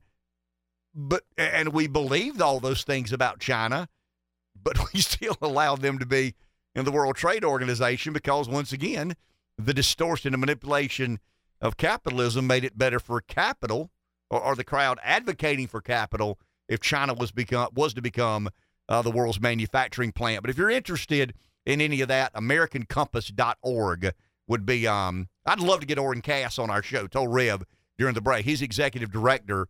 Uh, here you go, Josh, making notes now. O R E N space C A S S. Yeah, he's the executive director of um, of American Compass. And it seems like a, I've not, not heard about this organization until recently. I don't know if they're new, but uh, I mean, what is their mission? Twenty. Okay, so so what is their mission? What to, are, what are they? to to try and add the intellectual underpinning to the realignment. I mean, it, nobody believes. I mean, I, I say nobody. I don't know anybody that believes, including yourself. I don't know anybody that believes that Trump is the long term answer.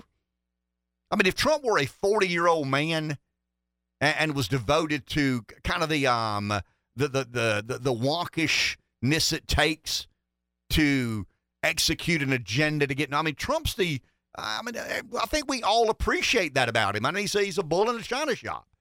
I mean, he's the guy that knocks the door down and says, "Hey, you know, there's a new sheriff in town, He's and fearless. yeah, out with the old, in with the new." But but if you ask Donald, okay, what's uh, I get out with the old, in with the new. What what is that? Donald will say, "Well, I'll get back with you. you know, I'll, I'll get back with you on that." I mean, I think he has virtue. I think Donald has some sincere beliefs. I mean, I don't think there's any question about it. I think he's a deregulator. I think he's pro business. I think he's fundamentally conservative.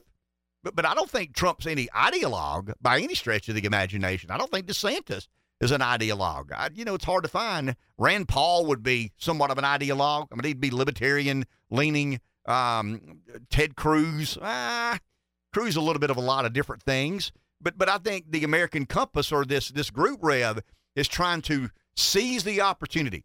There is no way they could have done what Trump did. I mean, they, you know, Trump was the, the political unicorn, the political anomaly. He kicks the door down, out with the old, in with the new.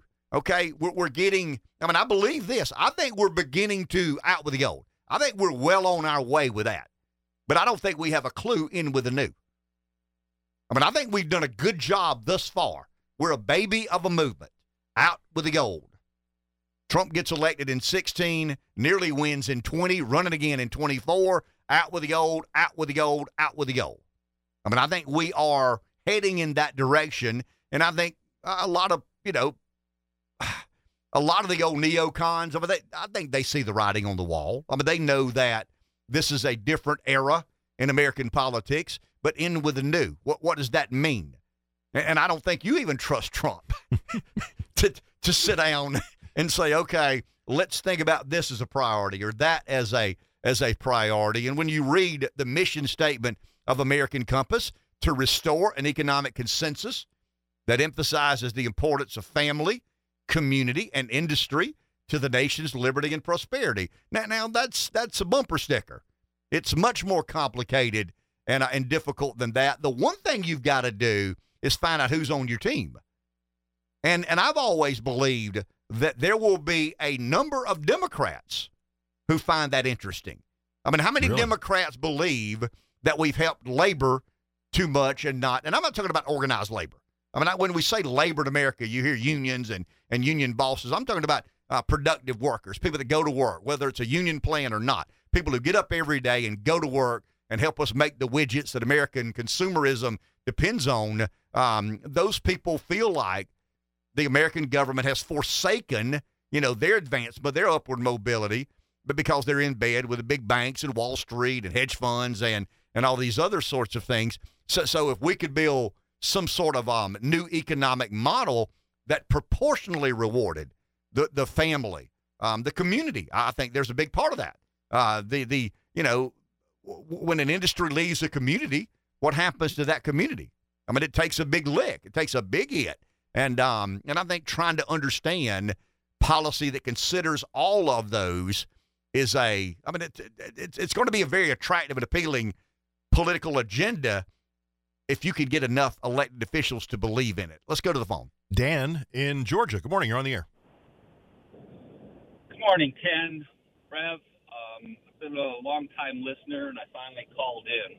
Uh, I'm originally from Chicago metro area, and I started listening to your show when I was doing some work up in uh, Dillon, and I found you back online. So I just want to say I really enjoy your show, and you say a lot of things that I like to hear uh, because it's not uh, one-sided; it's analytical.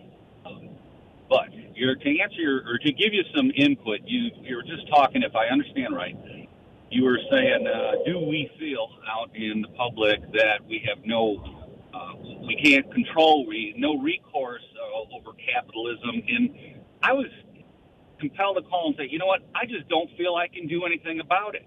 I understand and agree with uh, most of what you're saying, and, and and it makes sense. You're bringing up all the things I always bring up, but hell, you know, it, it's just there's so much politics, and it's always the money.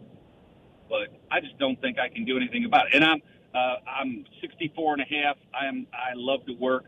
Um, I'm I travel for construction, so I was in Dillon. I was in uh, Charleston for four years, Texas for two years. I want no part of that uh, conser- or um, liberal uh, democratic machine that is in the larger cities.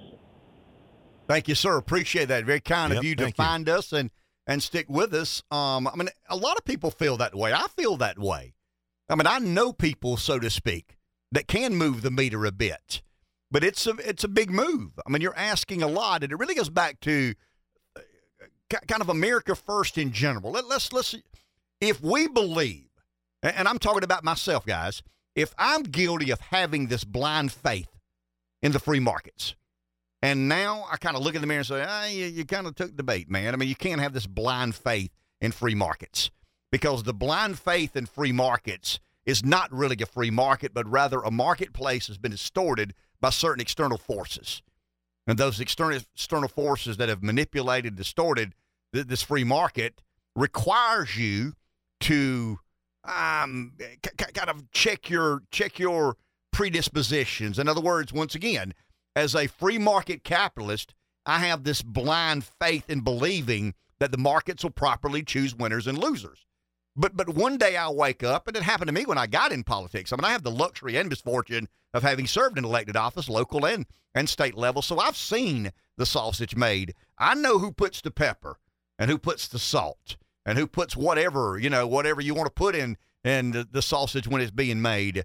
And that forced me to adjust. It forced me to look in the mirror and say, hey, you know, the guy that I see doesn't have the same faith in, in the free markets. I mean, I'm a free market capitalist, but I'm not going to ever have blind faith in in the free markets because, you know, governments are influenced by what?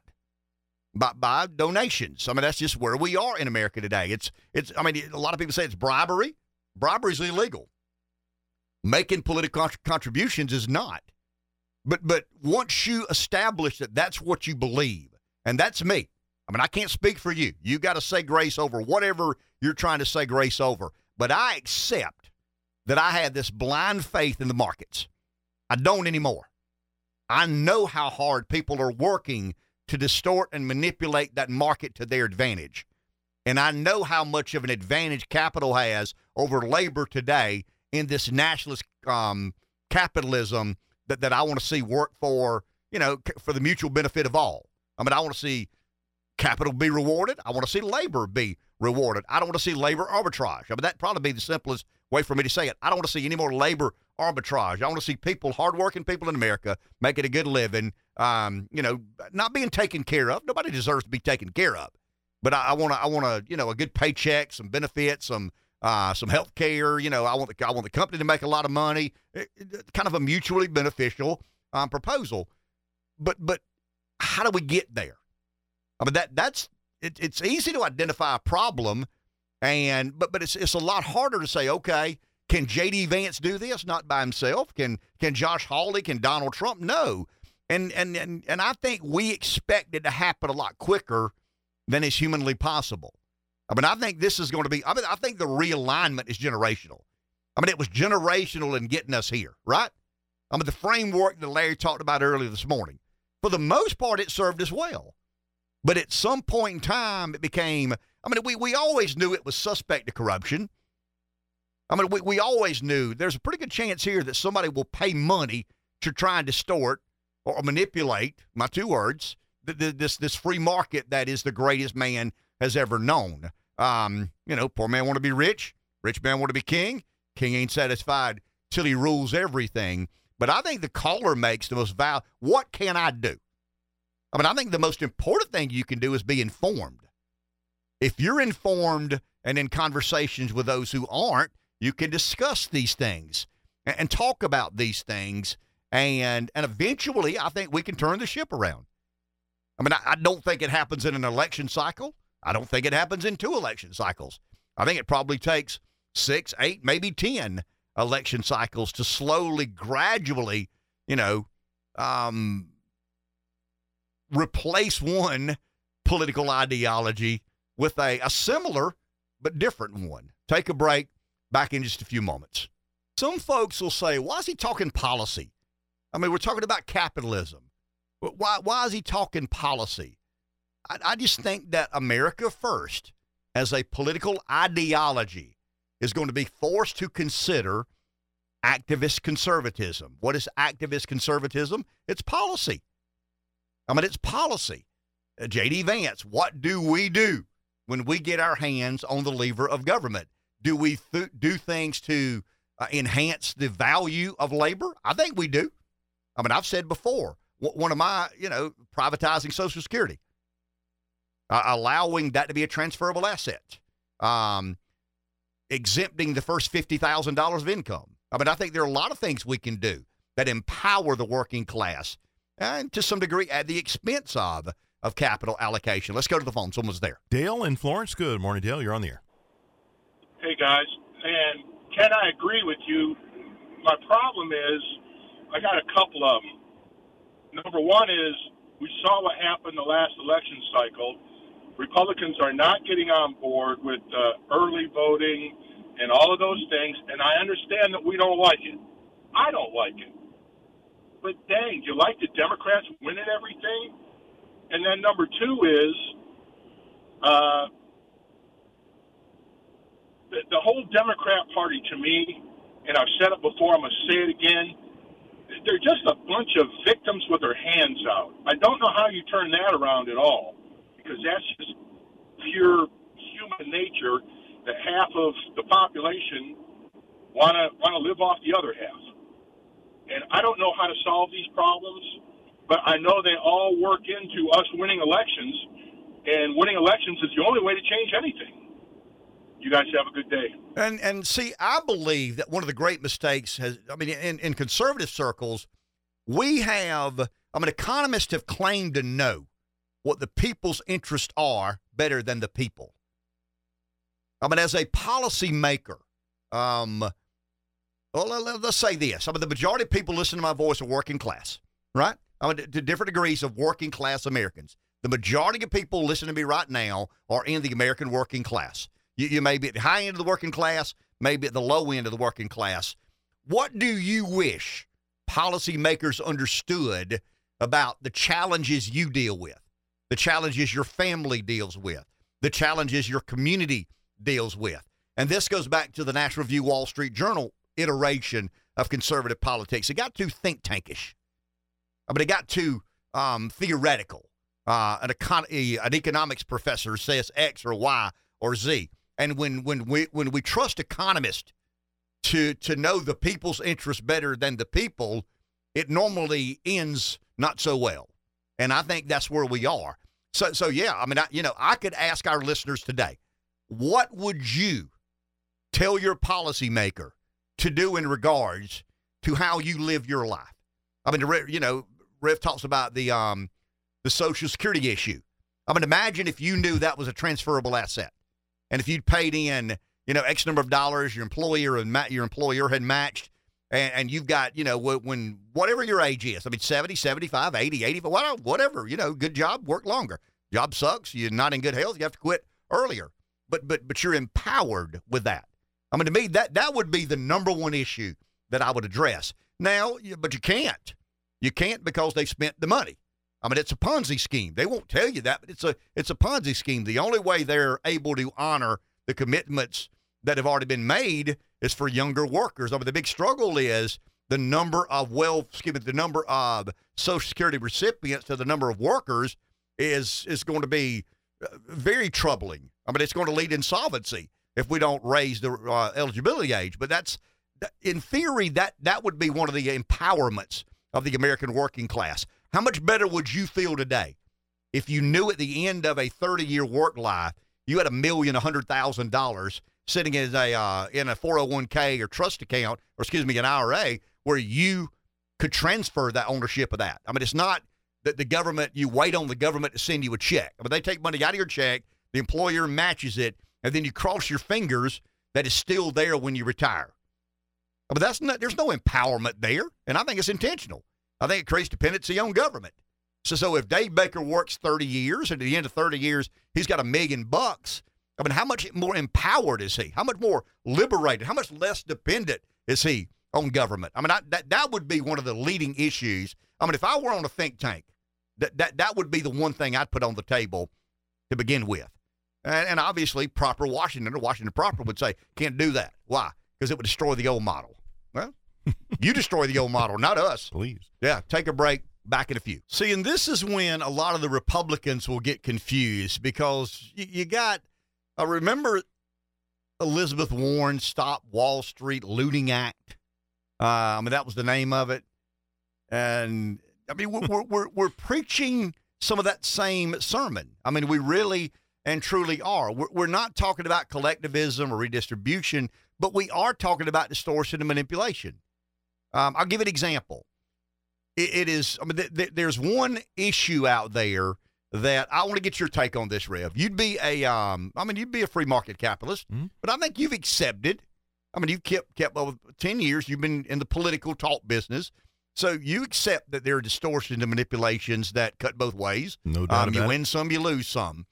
But what if, in the event a company declared bankruptcy, Chapter 11, Chapter um, 7, and out of that there was a reorg or a shutdown, you know, a liquidation uh, in a 7, reorg in the other? What if there was a policy that allowed the former workers to be in line before the creditors? In other words, if um, well, if for for what? For the Well, for I mean, pay they were owed? yeah, I mean, it, let's just say six months severance pay. I mean, I'm just making that number up. oh, Um, in other words, a and that'd be a little company- different than What do we- you know back pay they were owed Sure, for time sure. worked. Obviously, But okay, but a a company that makes widgets in uh, you know in North Carolina declares bankruptcy, not a reorg, but a liquidation. Um, they owe the bank, uh, you know, fifty million dollars. I mean, the company had big ambitious plans, didn't work out. Widget was not well received. They owe the bank fifty million bucks, but before they bank, before they pay that bank fifty million, they've got three hundred twelve employees that they owe six months pay to. I mean, what what, what is your first glance of that? I mean, would I would say if it's if it's pay that's owed for time that had been worked, Okay, then they should be top. okay, And uh, but if it's if it's an arbitrary number like six months in the future of severance, I don't know that I'd be for that. okay. I, mean, thi- I think that's more But those are some of the debates that are being had Yep. within this America First What are your thoughts policy world. I don't know. I mean, I- you know, I a bit of me says, well, I mean, better workers, you the company would have gone bankrupt. But you know, we- we're into this coin flip capitalism now. You know, and uh, I'm thinking about the companies. How many companies in America today have never shown a profit, but their stock is through the roof? I mean, why is Tesla? I mean, the, te- the the market cap on Tesla is higher than Toyota. I mean, that doesn't make any sense. Nobody believed that makes any sense. I mean, I understand speculation. I understand, you know, you, you buy cheap. You, I mean, I, I get all that. I'm not naive to any of that.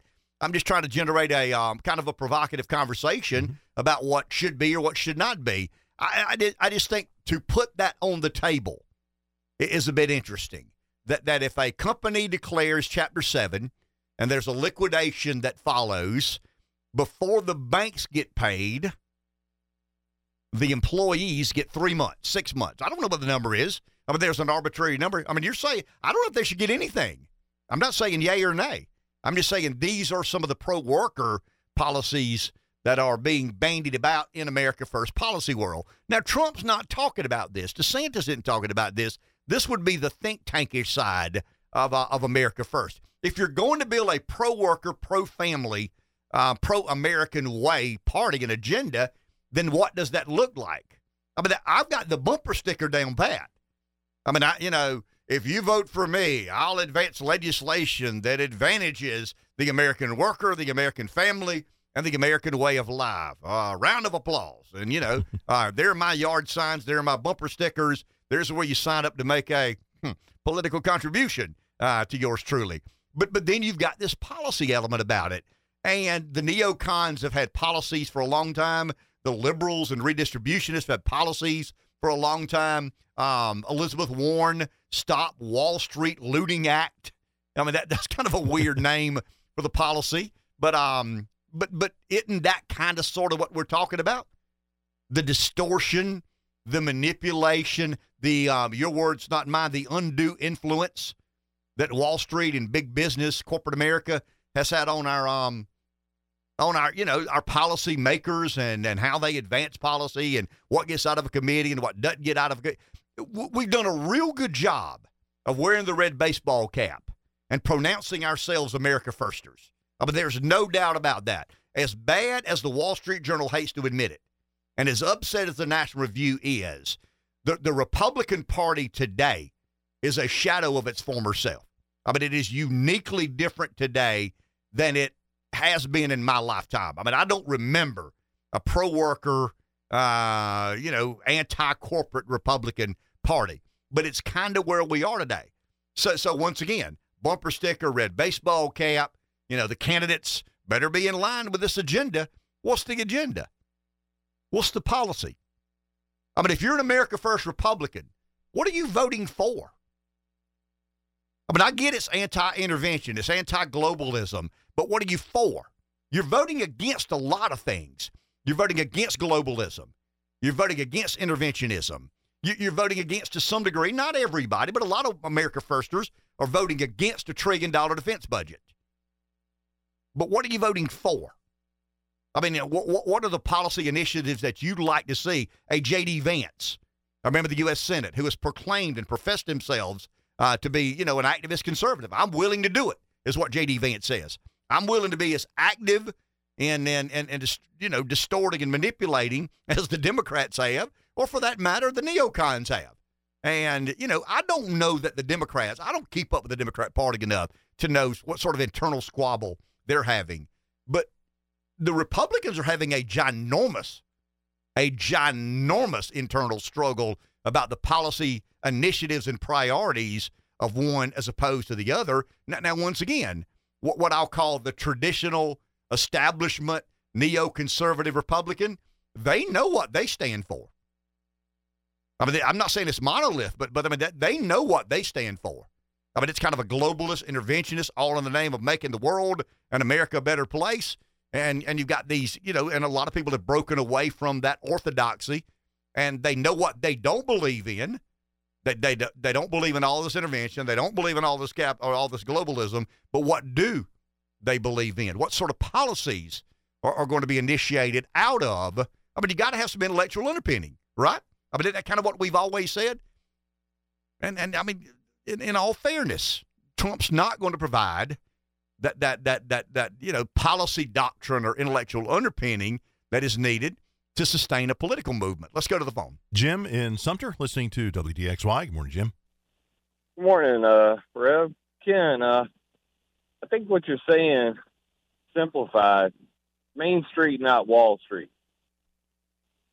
And I think back as a as a longtime activist. Do you remember Occupy Wall Street? I do. Now, of course, they were, you know, slandered in the media.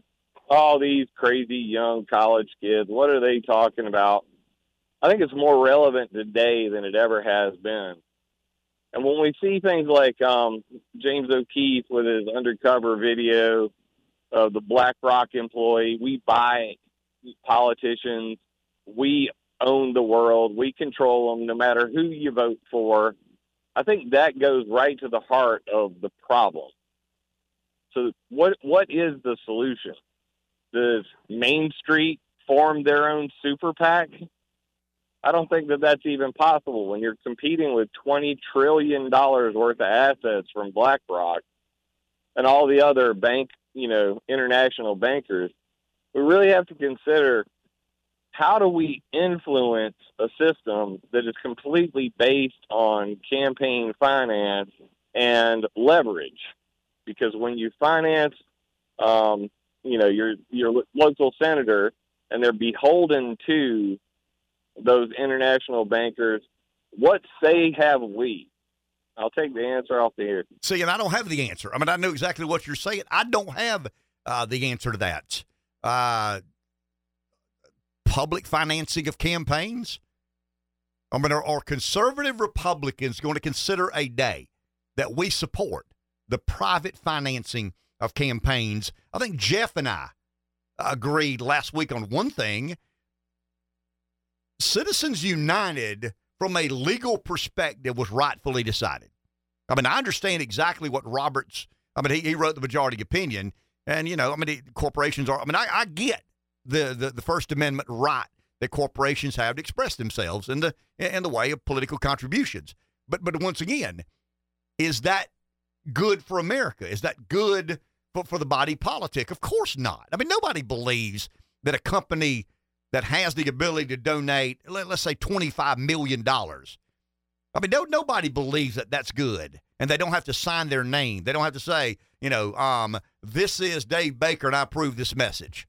I mean, it, it, it, it, dirtied up that world. And, and, and the day they did it, having run for office before and understanding how important money is to who gets elected and who does not, and how money can distort and manipulate. Those are our words today. Um, wow.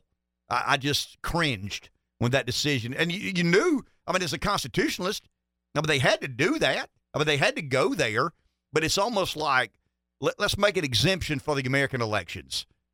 Let's, I mean, you know, that's, that's, um, I mean, that's democracy on sale, right?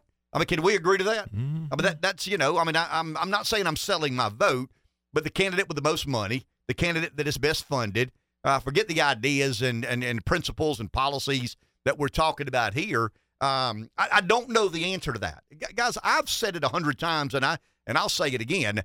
I've heard people who make a lot more money than I, with a large larger audience than I, eat their words. Consistently eat their words. I ain't gonna be that guy. I mean, I, will be wrong on occasion, and I know I am. I mean, there, there's several times during this show's existence, and in retrospect, I, I had it wrong.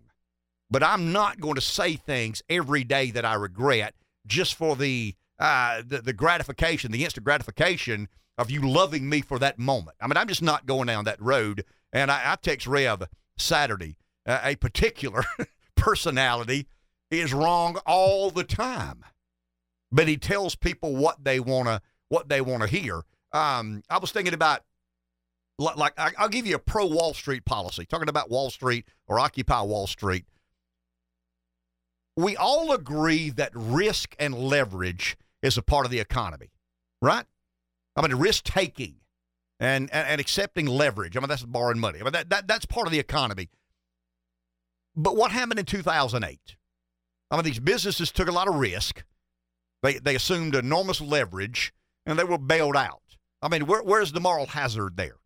You, you got to make risk taking and leverage, or accepting leverage, or you know, um, borrowing money, going into debt. That there's got to be a. It's got to be kind of an offset. It's got to be. Here's the upside. Here's the downside. Well, I mean, see, I believe that Wall Street knew how beholden government was to it. And I think Wall Street knew that when they bundled these mortgages and came up with these synthetic derivatives and these, these crazy ways of bundling mortgages and, I mean, I, credit swaps I mean, just the, the craziness within the housing sector in relationship to Wall Street. I believe that there were several conversations uh, amongst you know uh, the the Lloyd Blankfeins and Jamie Dimons of the world that they knew that if it ever blows up, they can't let us go under. I mean, there's no way. So risk taking and leverage had only one side, right? I mean, they had the We're upside. too big to fail. Didn't Well, I we mean- hear that? Well, I mean, but but I, I just not only that, Rev. I think they knew. I mean, I, I just there was no doubt in their mind that if this risk taking and leverage ever blows up, they can't let us go under. and that's not really risk taking. No, there, there's no risk taking to that. There's no leverage um, to that. Uh, why not take enormous risk? Why, why not leverage as much as you possibly can if the government has your back and you know they have your back? And I mean, what, what a, a year after the bailouts, there were helicopters in the Hamptons. You know, once again, and, and I just think we've built a kind of an economic model. And I'm, you know, Occupy Wall Street, um, Stop Wall Street. I mean, it's not all about Wall Street. I mean, it's the financialization of the economy, and you know, we've talked extensively about you know what that means and how that distorts. Once I keep going to that word, um, distort, but that's what the, the government has done um, to the economy. 843 661 0937. Let's take a break. We'll be back in just a few moments. Bill, this political agenda right here on Wake Up Carolina. We talked about this week possibly being a slow week. I mean, we're thinking about vacation. Rev's going on a big cruise with all the rich and famous. Oh. Um, Josh has to work, but that's what young guys have to do when old bucks get a few days off. Um, I mean, we could build the uh, we could build the platform here, and and think about what the American worker. I mean, we've established that. No, we've not established anything. We've argued and tried to articulate that we believe the American worker has been a victim of labor arbitrage, the distortion and manipulation allowing capital to have an advantage over labor. I mean, there's got to be a mutual a mutual benefit one of another. Capital has to be a part of the equation, no doubt about it. Labor has to be a part of the equation, no doubt about it. Um, that's the American worker dynamic. So go to the American family. Why, why does that matter? What institution has served humanity and civilization any better than the family? I mean, the family unit, when you really think about it, the family unit is the institution that has led um, the world that down a path of betterment and prosperity. And we're seeing um, ki- kind of a collapse of the family in America. Um, in the 1960s, I think 67 or 8, the country had about 160 million, maybe 175 million people. 3.1 million babies were born to married parents. Hold on to that for a second. So mid 60s, might have been 68. 3.1. You got a nation of 175 million people, 3.1 million babies born to married parents. Today, you got about 330 million and 2.1 million babies born uh, to married parents. There's a collapse. I mean, there, there's a dramatic collapse of the uh, of the family in America, and I mean, I think policy is a big part of that. Uh, people are waiting longer to get married. They aren't getting married. Uh, they're not having kids as fast as we need uh, people to have kids. The um, the replenishment rate in, in America. Um, I mean, you got you know uh, what did I 70 74 percent of uh, African American babies born today are born to single parents. Um, I mean, do we believe so? So I think the policy obviously two plus two equals four. I mean, I get that. So, so the American worker. I mean, that's about labor and productivity and what sort of policies can we initiate that would advantage and empower the American working class. Secondly, the American family. I mean, that's that's that's a little more vague. I mean, it's it's ambiguous. What do you mean the American family? My family's fine. It's that family across the street you better keep your eye on. Um, but but I, just the number. I mean, once again, in 2020, 2.1 million babies were born uh, to married parents. In the 1960s, with a nation, what, 150 million fewer, 3.1 million babies were born uh, in, into married families. That That's a big deal. And, um, you know, supporting a family has become financially difficult. Um, why are uh, more and more families required to have two parents working? Um, you know, consumerism. Uh, what what is the cost of goods and inflation and all these other um, sorts of things? I don't know how uh, a young family makes it with just one working. I mean, I don't. I mean, I, I think I understand what it costs to live. you know, housing. Uh, remember last week we talked a little bit about in the 1970s, might have been the early 80s. It was in Reagan's term. Um, I've been before Carter. It was before Carter, and inflation went crazy. Um, but you know, housing, the housing essentials, the essentials a family needs was about 32 weeks in a year. Today it's 60 weeks. Big problem when there ain't but 52 weeks in a, in, a, in a year. does not work. Yeah. So, so um, you know, um, it's entiring more, or it's, it's um, it's in, it's, it's the share of income required to just just live essentially a you know a middle class life. It's it's outpacing what what income is. So, so you know the, I think the American family leads to the American way of life. But but but once again, I you know would when you start talking about what, what sort of what do you mean policy that advantages the, the American family? I, I think we got to get there. I mean, I think we got to begin building a system of government that rewards people for getting married and rewards people for having for having kids. And and I think right now we probably de-incentivize. Uh, I think Mike Rickenbach touched on it several weeks back about you know talking to young African American females about not having kids, and they would respond by saying, "But if I have a kid, I get more money." And if I have another kid, I get even more money. I mean, nobody likes to say that. I mean, it's insulting. It's demeaning. It's uh, it's embarrassing that that's uh, where we've allowed ourselves to get. But but I think not only empowering the American worker, but but I think empowering the American family. And and that's a I mean that's a precipitous decline, Rev.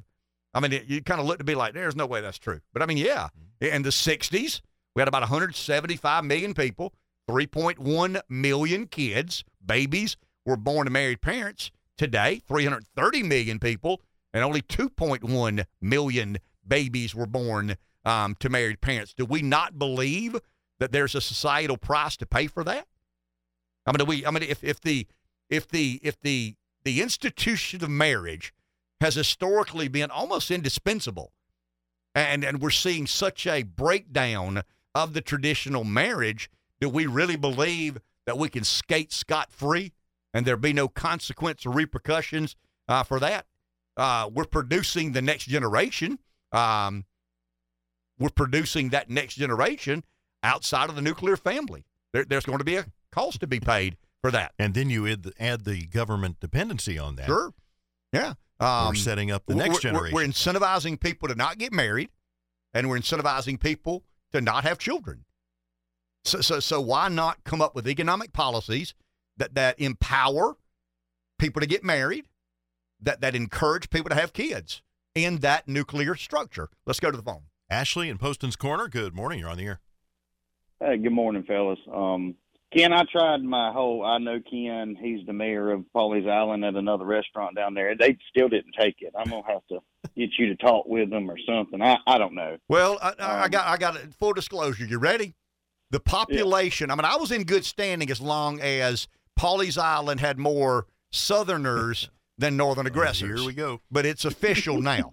Um, I mean, they laugh at NASCAR. They laugh at the SEC. It's IndyCar racing, ice hockey, uh, uh, Perry Como concerts, and all that, all that good stuff. But yeah, they've um they've taken our coastline from us, Ashley. well, you were talking earlier about a pro policy that we could do as America Firsters, uh, and, and this is a con and a pro. This will be both. A pro policy to be extremely, I mean, hard hitting on businesses that hire on their table illegal immigrants.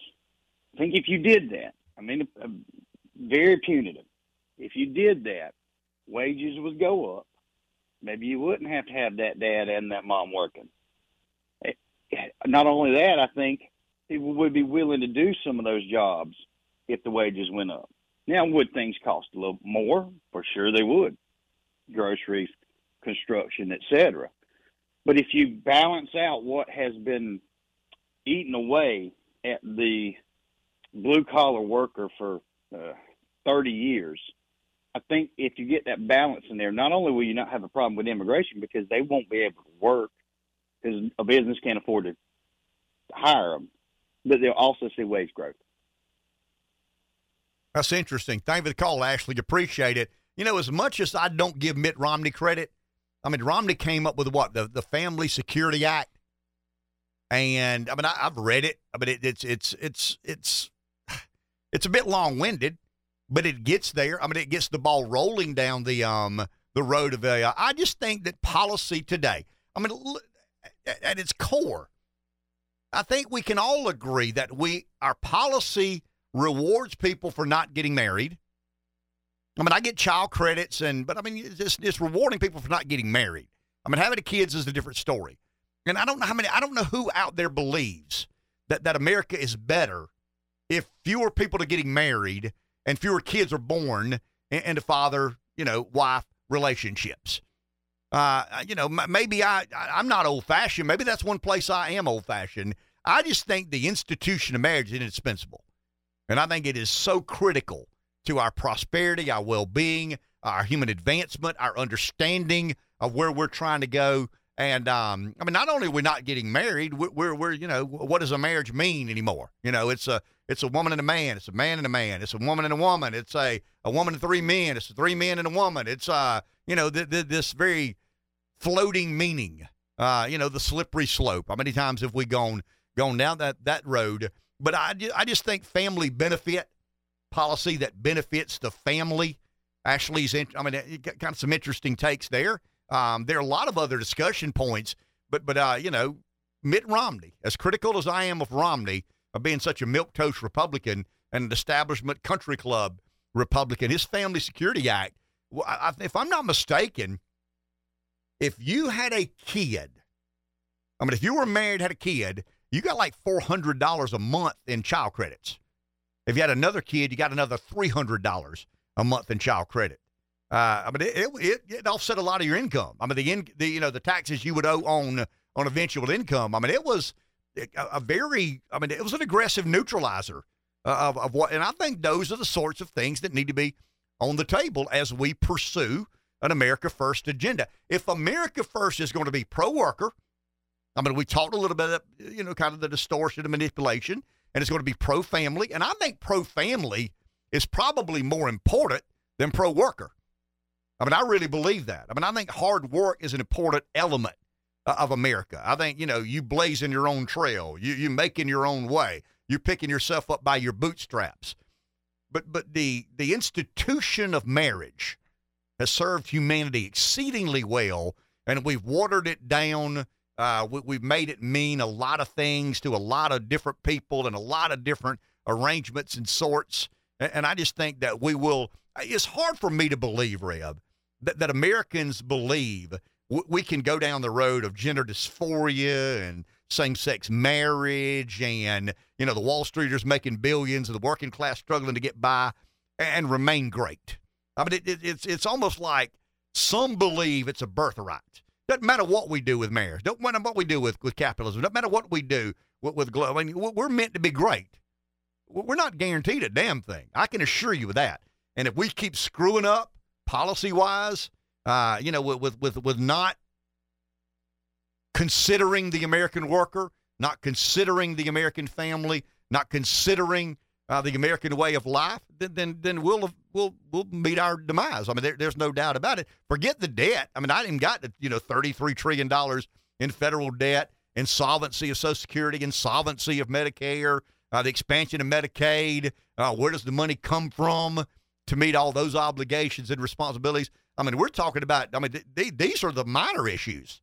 I mean, I'm not talking about the debt. I mean, you know, the, I believe eventually the debt will lead to our demise, but I'm talking about things we could address. I mean, you know, nobody wants to mess with, with Medicare. I mean, nobody wants to touch Social Security. Okay, fair enough. Then let's keep running the tab. Uh, one day, when, when the dollar, you know, when people say, I don't trust the dollar to be the value of the preference uh, any longer in the world, then we'll get what we deserve. But these are things we can work on today. I mean, we can develop pro family policy, pro worker policy. I mean, we could do that right now.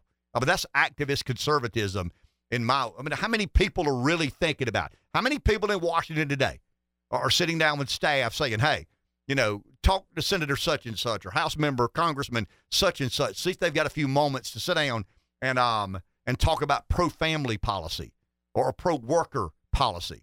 Uh, you know, the debt's the big albatross around our neck, and it'll eventually lead to our demise. But these are these are things that we could work on. I mean, we, we could.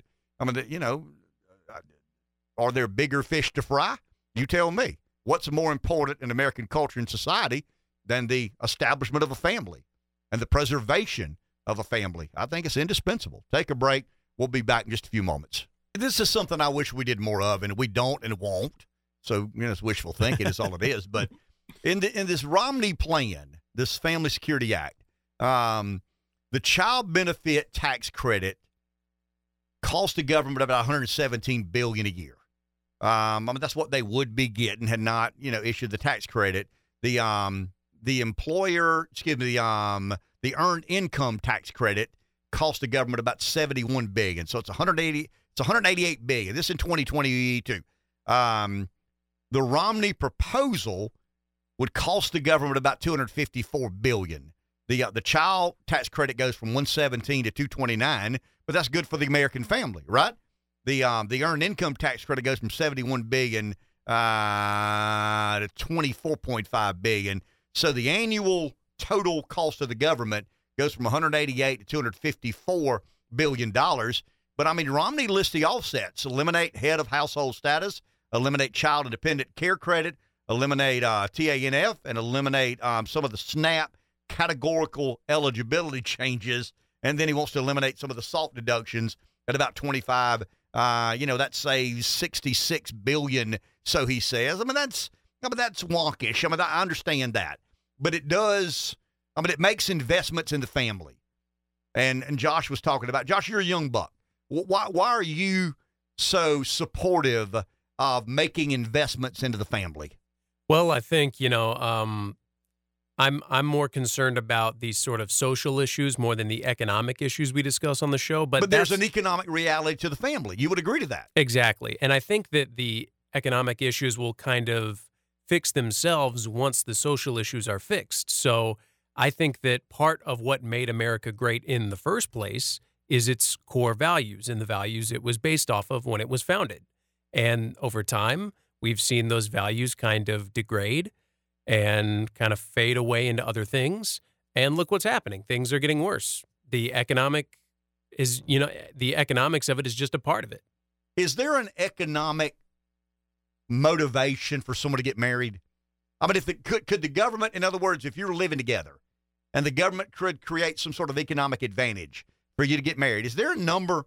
I mean, is it $100 a week? Is it $200 a month? Is it $1,000 a year? I mean, is there a number out there that someone would say to themselves, wow, I mean, it's worth it to get married. Because right now, I mean, I think we can agree we're incentivizing people to not get married. I mean, that's pretty easy to distinguish. Now, I'm you know, that there's a morality issue there, there's a cultural issue there, there's a um a societal issue there, but but there, you know, there's no doubt the current model rewards people financially to not get married. I mean, there's no disputing that. And as important as the family historically has been, I mean, the word I used was indispensable. I mean, I think it is the most precious institution in society. I really believe that. I mean, I think it's more important than marriage. I mean, I think the family unit, when a when a husband and wife get married, that's one thing. When a husband and wife have a kid, I mean, that's a whole nother thing. I mean, do you know how you felt when you got married, right? How did you feel when you had that first kid? I mean, that's a different animal. Uh, that, that's just something that stirs your soul. I mean, your your wife and husband. I mean, they stir your soul. You hope. Um, you know, th- th- there's some. Uh, you see where I'm headed. I mean, th- Mm-hmm. there's there's some. Uh, what am I trying to say here? Th- there's a um. I mean, it's a it's, po- it's next level. Sure, I mean it, it is. It's it's very much so. I mean, it's um. There's a sincerity and bond and and and friendship and, And when a husband of, and wife go through that as a couple and have that child, it, it is next it, level. it enhances the bond. Yes, exactly. I mean, it just, I mean, it solidifies everything that you stand for and believe in. Uh, you, you love your wife. You love the mother of your kid more than you love your wife. You love your husband. You love the father of your child more than you love your husband. And you can't explain it until you do it. I mean, you really and truly can't. You get married, you love one another, you have a kid, you really love one another then because she's the mother of your child. How many times have you heard it? You know, my wife's a son of a gun and we got divorced, but she's still the mother of my kids, and I don't want to have a problem with the mother of my I don't care much for my ex wife. but I try to be civil to the mother of of my kids. I mean, there's there's a unique bond there, and uh, it's it's I mean it's it's indispensable. I mean, I keep going back uh, to that word, but but right now in society, and I don't know how we got off here on a Monday morning. Um, the, the policy initiatives that that that I think would explain America first in a better way. Because if you on a bumper sticker say, you know, I'm going to advance the American worker, the American family, the American way of life, and someone says, how? I mean, what do you say? I'm gonna wear this red baseball cap, you know, and I'm I'm gonna be on the team, and I'm gonna do, you know, what what JD Vance does. No, I mean, I think we got to have some policy initiatives, and that's the hard work. I mean, that's really where people lose interest in this.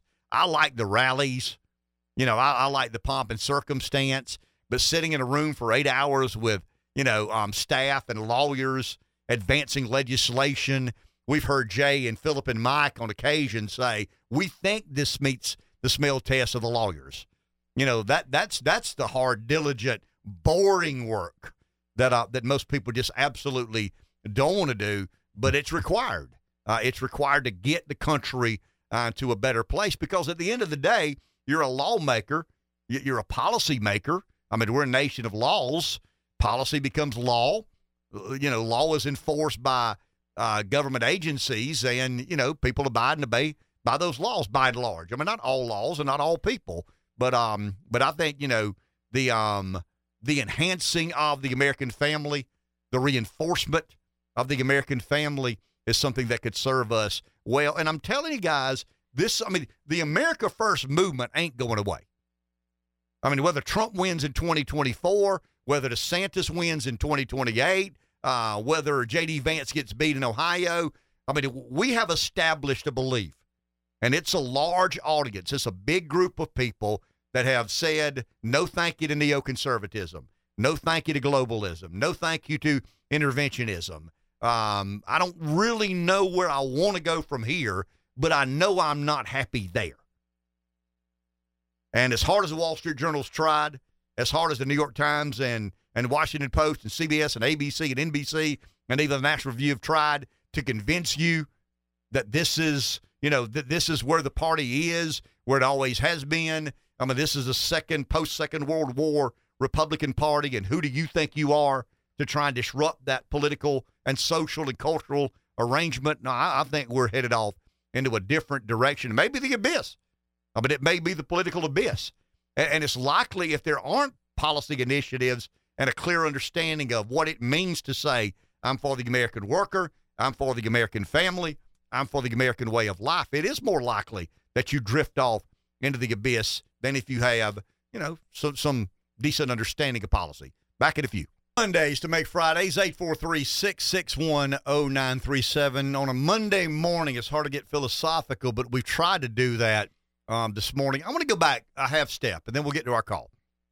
So, you've got a governing theory. I've got a governing theory. You've got a role that you think government should play. I've got a role that I think government should play. I think we can all agree. I think Jeff would agree with this. I think uh, will it, uh, Williams. Williams would agree with this. I'm thinking about some of the antagonists that I have on this show, and, and I love them. I mean, I mean that sincerely. I love when they when they call and challenge things that we say and believe in.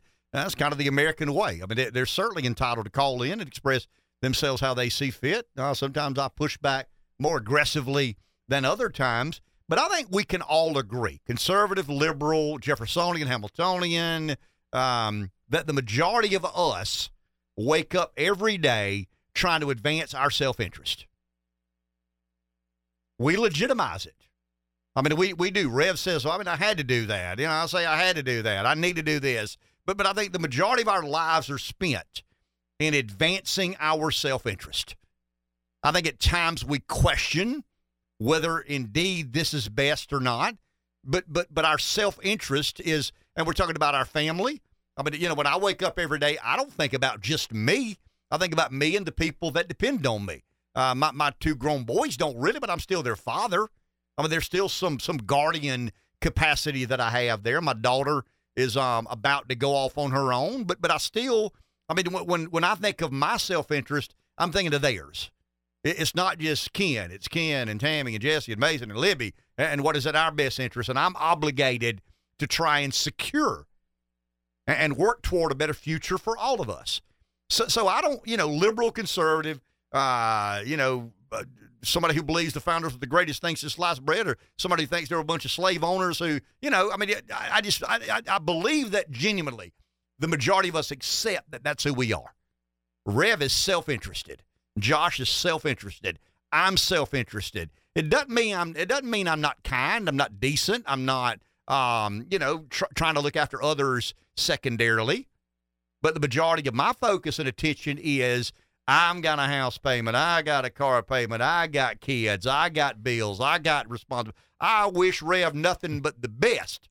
But I've got my nut to crack. I've got my life to preserve. I've got my upward mobility to attain. So that is my self-interest.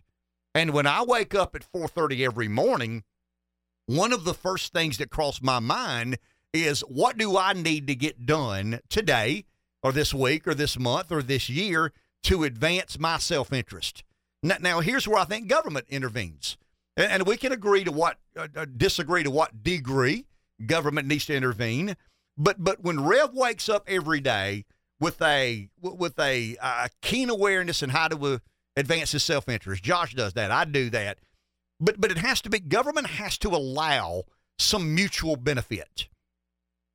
I mean, government uh, policy, legislation, um, you know, platforms, agendas can't say, "Hey, I'll let Dave do what he wants to do, and if Ken gets his ass handed to him, that's just Ken's problem."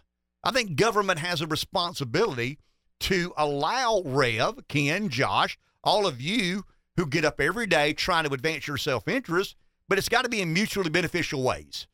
And that goes back to capital, and that goes back to, I'll give you an example. Um, I don't believe that the South Carolina General Assembly would have ever been as aggressive in shutting down uh, video poker had there been a restaurant with one or two machines a bar with one or two machines, a convenience store with one or two machines. But the next thing you know, there's a building that's been subdivided and it's got, you know what I mean? It's got a mm-hmm. hundred machines in it. So some of these casinos, casinos in right. South Carolina, yeah. Well, I mean, you know, somebody was trying to advance their self-interest, and somebody said, "Hey, man, that's not mutually beneficial."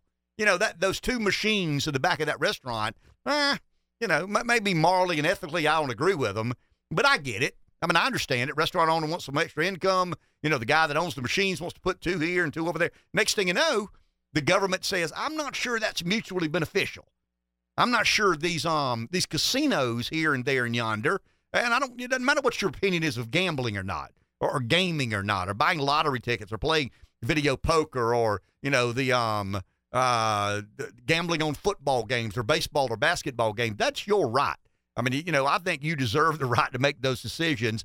But but I do believe government has a responsibility to make sure when all of us get up every day trying to advance and secure our, our personal interests, our best interests, it, has got to is, is it mutually beneficial? Now, do I expect government to get it right all the time? Of course not. Of course I don't. And in fact, I expect them to get it wrong as much as they get it as they get it right. But I've always felt when I was in elected office, that was my job it's not to stop Rev from advancing his self interest. It's not to stop Josh from advancing his self interest, but it's to make sure that Josh doesn't get his share and Dave's share. That there's got to be some mutual benefit. I'm not talking about redistributionism. I'm not talking about I work all day to make two dollars and you stay in the bed all day and I owe you a dollar. I mean that's that that's preponderance. I mean that that's just that there that doesn't even deserve to be considered as part of the debate. But we all wake up every day. Well, we're, we're kind of there, though. Well, I mean, that's exactly where we are. And, and that's why I'm saying policy needs to revert to uh, allowing all of us to preserve and advance our self interest, but some mutual benefit. I, I, just think that, and I go back to, to the economy, I go back to the family, uh, the American way of life. I mean, that's kind of an all encompassing statement. I mean, the American way of life uh, pretty much requires Dave to get up every day, advancing his self interest, and Josh to advance his self interest, and me and all of you to advance ours. But we can't. I mean, I, I I got a friend of mine who's told me before um, when I got in politics, he told me one day, and I'll never get, he said, You can't win every time. You, you got to think of other people. I mean, you, you always believe your idea is the best idea, or you change your mind. But but but believe it or not, your idea is not always the best idea. I mean, th- th- there are other people with pretty good ideas, and you've got to let them participate in the body politic, in the advancement of a of an agenda or a platform or a particular policy issue or not. But but I just think that's the role of government as far as I'm concerned.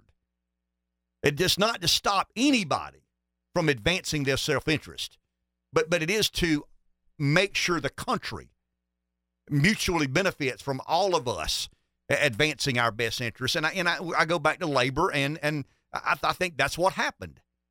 What had happened was I think capital got too much preferential treatment, labor was too disparaged, and we had kind of a um, a political you know upheaval. And and out of that is coming, I think, a, a political uh, realignment. And all I'm arguing is that, that that's the I mean that that's the nurturing emotion, right? I mean, I'm I'm mad as crap, and I'm not going to take it anymore uh, you know, Capital and Wall Street and Vanguard and BlackRock and I mean, do, what, do you associate those companies with labor or capital? capital. I mean, they're very capital intensive, and, and and people like us say, well, that's just not fair. I mean, it's not fair. Well, it's not. But but do you really expect Vanguard and BlackRock not to wake up tomorrow trying to advance their self interest? And I think government has a job to make sure as they try to advance their their self interest it's mutually beneficial to the masses. And I do believe that if you're not careful, you'll drift off into redistributionism or collectivism or socialism. And that's what we America Firsters are have to going to be on guard because we're basically saying, Rev, we're admitting that it's time for us to be more activist than we normally are, right? I mean, historically, conservatives say, get out of the way and let the market do what the market does. Mm-hmm. And all of a sudden, America Firsters are saying, that didn't work so well. I mean, that didn't work so well. So so let's let's create some mutual benefit where everybody. I mean, it's not the Springsteen. You know, in the end, every nobody wins unless everybody wins. I mean, that that's there is a blurring of the lines there. There is no doubt about it. And if you aren't careful, you'll, you'll kind of drift off into that camp. But it goes back to what we said last week. There were people in 16 deciding who to vote for Donald Trump or Bernie Sanders. I mean, I, I don't know how many it was, but there were people whose top two choices in 16 were Bernie Sanders and Donald Trump. Donald Trump and Bernie Sanders. It was a protest emotion. I mean, it was born out of a frustration they have with government. But I think at the root of that frustration is this economy's not mutually beneficial. Some people to get more than their fair share, some aren't getting as much of their fair share. And it's not because they aren't working hard enough and they're working harder they've distorted and manipulated. I mean, there's a difference in Rev waking up two hours earlier than I do, staying at work an hour later than I do, living in a bigger house with a longer driveway. I mean, that's the American way. There's no doubt about that. But but the next thing you know, Rev gets on a jet and flies to Washington and stays a month. And I come back and realize how distorted and manipulated he had. You see where I'm headed? Mm-hmm. I mean, I am all for Rev getting up an hour earlier, staying up an hour later, being more diligent, more persistent, harder worker. He deserves more than I deserve. But getting on a plane flying to Washington, playing a game, monkeying around with public policy, that's just not the American way. Let's go to the phone. David in the Pee Dee, good morning. Hey, good morning, Skyline Chili Baker. Hey, man, did you see, Ken, did you see Dave's Braves at the Great American Ballpark over the weekend? I watched a little bit and heard the game coming home from the beach yesterday. I'm telling you, man, that was awesome series. Uh, I think they were all one run games, bunch of home runs. Uh, and they were referenced in the 1957 Reds. Uh, they had a winning streak back in the day, and there was a guy named Ted Kluszewski. I don't know if you remember that name. I do. You do? Okay. That was the guy, he actually, his arms are so big, he had to cut his sleeves out of his jersey. So I think he had invented what we call the muscle shirt. But when I think of Cincinnati, I have good times there. I think that's a city that divides the North and the South. It's Another thing about it, they got a company there called Procter and Gamble, and they make a lot of consumerism products, this that. And I think about they make Tide detergent, and where they make the Tide detergent is in Lima, Ohio, where they make the Abram tanks. That's where General Dynamic is. So that kind of you balance the defense and, and, and spending and this and that with the consumerism. In the old school uh, globalism, you would look at a country like Vietnam. Okay, let's go make it safe uh, for them to buy our products. Uh, well, that makes a little bit of sense, but if you look at today, I mean, uh, we're building everything overseas. And back in the day, I think there was private sector was you took care of your worker, they would take care of the customer, and then the stockholder would do well. And then eventually, I think people looked at the customer, the worker, the stockholder. Today, it is stock manipulation. Maybe we can uh, help the customer. They could care less about the worker. That's why they send it to these places all over the world. But that's where your BlackRock has gotten their money from stock manipulation. And think about how many people work for the government or government union, unions, or they're just dependent on the government. And that's sad. That's a sad economic model. Y'all have a good day. Thank you, David. Appreciate it. 843 661 0937. Let's go to the phone. I, I was going to say he talked about Skyline Chili. Love Skyline Chili being from Cincinnati, but I saw advertisements when I watched the game in the ballpark there for UDF, United Dairy Farmers, and it reminded me of the unique chocolate malts they serve at the UDF in Cincinnati. Is Cincinnati southern or, or Midwestern? I mean, it's a Midwestern town, mm-hmm. but, but is it more southern or more northern?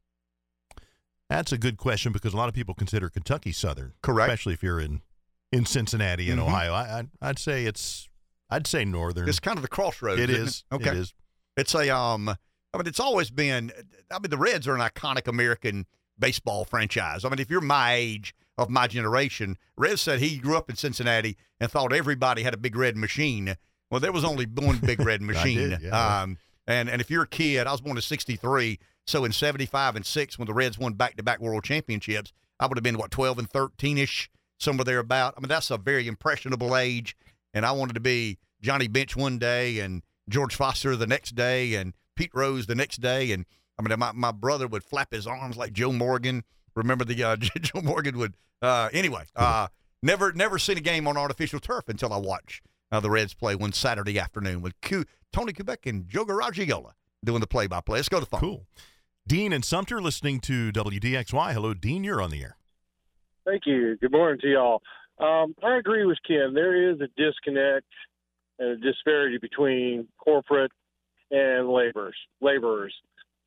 Um, but that's always going to be somewhat the case. And yes, more could be done to make it better. But like the company that I work for, I make a good wage, make decent money and everything. But what's killing me and killing the vast majority of Americans nowadays is inflation. You can make as much money as possible, but when you're going to the store and everything is costing way more than it did four years ago, you're never going to be able to get ahead. That's, in my opinion, that's what really needs to be addressed is the inflation side of it. And you get that under control, then you would be able to advance better, be able to save more, buy more, everything. But it's just my opinion. Thank you for taking my call. Thank you, sir. Appreciate that. Could agree more. I mean, there's no question about it. Right now, inflation is harming the American worker probably more than anything. But but th- painting with a broad brush, I'm talking about market fundamentalism, and I have ascribed to that. The majority of my life is spent defending uh, the markets, and, market fundamentalism is something I'd probably be accused and guilty of. But but but once again, I don't think I understood the distortion that that certain places in our market have been victimized by our government. And it's not the government. It's not you know i don't know that the government wakes up every day and i'm talking about the government. The government is one man. But i don't know that the government wakes up every day saying hey let's get the workers Let, let's get the construction guys let's get the cab drivers let's get those guys down south um, but, but i think they're for, for winners they're losers and i learned that in my life as a, as a politician, when I banged the gavel as presiding officer of the state senate, one side won, one side lost. The A's have it or the Nays have it, and it's a zero sum game. Um, I mean, I would imagine there was some compromise in subcommittees and committees and and between lobbyists and whatnot. But but but I, I just think, and, and I go back to the, the, the, the stark reality of every one of us wake up every day. Uh, the caller just now is talking about inflation. Inflation is an is a hindrance to his advancing his self interest, right? Uh, but he said he made a good wage, got a good job. He, he sounded very reasonable and, and happy and appreciative. But right now, inflation. Well, guess what inflation is? I mean, it's a it, it's an obstacle. I mean, it's something that person is having to deal with to advance their self interest. We're all dealing with that. Um, my wife and I went to Publix in Pawleys Island Saturday. Um, you know, a, a, an index. I like to say this: an index uh, bag of groceries costs sixty bucks. I mean, that's absurd. It's absurd what things cost today. Who creates inflation? Did the worker in did, did the worker create inflation? Did the American family create inflation? No. I mean the government created inflation by manipulating or distorting the money supply.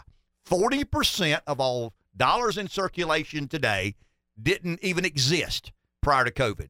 Stew on that for a second. How is that not going to lead to rampant inflation? Take a break. 843 661 0937. Our listeners, an apology. We got all sorts of shenanigans going on with the Bidens, and we've not talked at all about it. I've got a couple of things I want to read. I've laid out kind of a sequence of events and what we know, what we're speculating on. No, really? I, Um, I've been watching mainstream media. I'm watching NBC, CBS, ABC, CNN, MSNBC, and and I haven't seen anything about this. So there just must not be anything Well, I mean, see it's, it's interesting. The mainstream media is so interested in what's happening in Russia, and, and not at all at what's happening in our in our nation's capital. I mean, that's me being cynical a bit, but um, but but I've tried to put together. Actually, did a little bit of it last night. These things we know, these things were kind of sort of. I mean, even Chuck Todd said Friday uh, on his because I think Todd's being replaced at Meet the Press, but he's got this daily show, and even he said that some of these transcripts look credible so, some of the reporting of uh, the whistleblower in the IRS that said, you know, they stonewalled, they slow walked. Um, I mean, we, we'll find out. I mean, I, just think we're to a point now. We're going to find out. I mean, the black lesbian was challenged on it in the uh, in the White House press corps. Um, John Kirby didn't storm out of the room, but when asked, I mean, so someone read him the WhatsApp uh, message, text message that Hunter Biden, Hunter Biden may be lying. I mean, his father may not know anything. His father may have never discussed his business dealings. I, I don't buy that, but that could be true. I mean, that's got to be a, a possible, you know, truthism in all of this. But um, but but I just think that's a, there's too much smoke here. I mean, there's just I don't know what the fire is. Is- it a is it a um, you know a total rebuke of the Biden administration, the career that Joe Biden has been held? I, I don't know. I mean, I, I'd, I'd be in. I mean, I'd be very judgmental, informing an opinion, and saying I'm sure of this when I don't know. And that goes back to something uh, that that really bothered me last week. I listened to a couple of guys who do what I do, and they do it to much larger audiences and make a lot more money than I do. But they're always wrong. I mean, they're always saying, we know this is the case, and, and we know this is the truth. And, and I'm going like, well, why don't I know it? I mean, I'm reading the same material you're reading. I don't think you're that much brighter than I am. I'm reading it, and I don't know these things, but but you know these things to be true. And they they tell the audience that this is coming tomorrow, and it doesn't come, and it's coming the next day, and it doesn't come.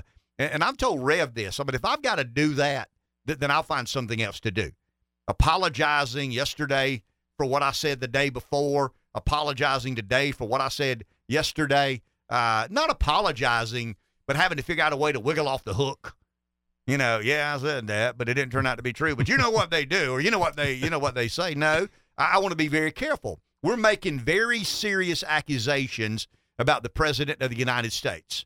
Now, there are things we know. I mean, we know there are bank records. We know there are LLCs. We know that Hunter Biden uh, got paid a lot of money to do certain things. We don't know what. Um, he may be an able board member on some of these companies. I mean, I don't believe that, but but uh, I, I I'd like for us to get further down the road of what we know to be true.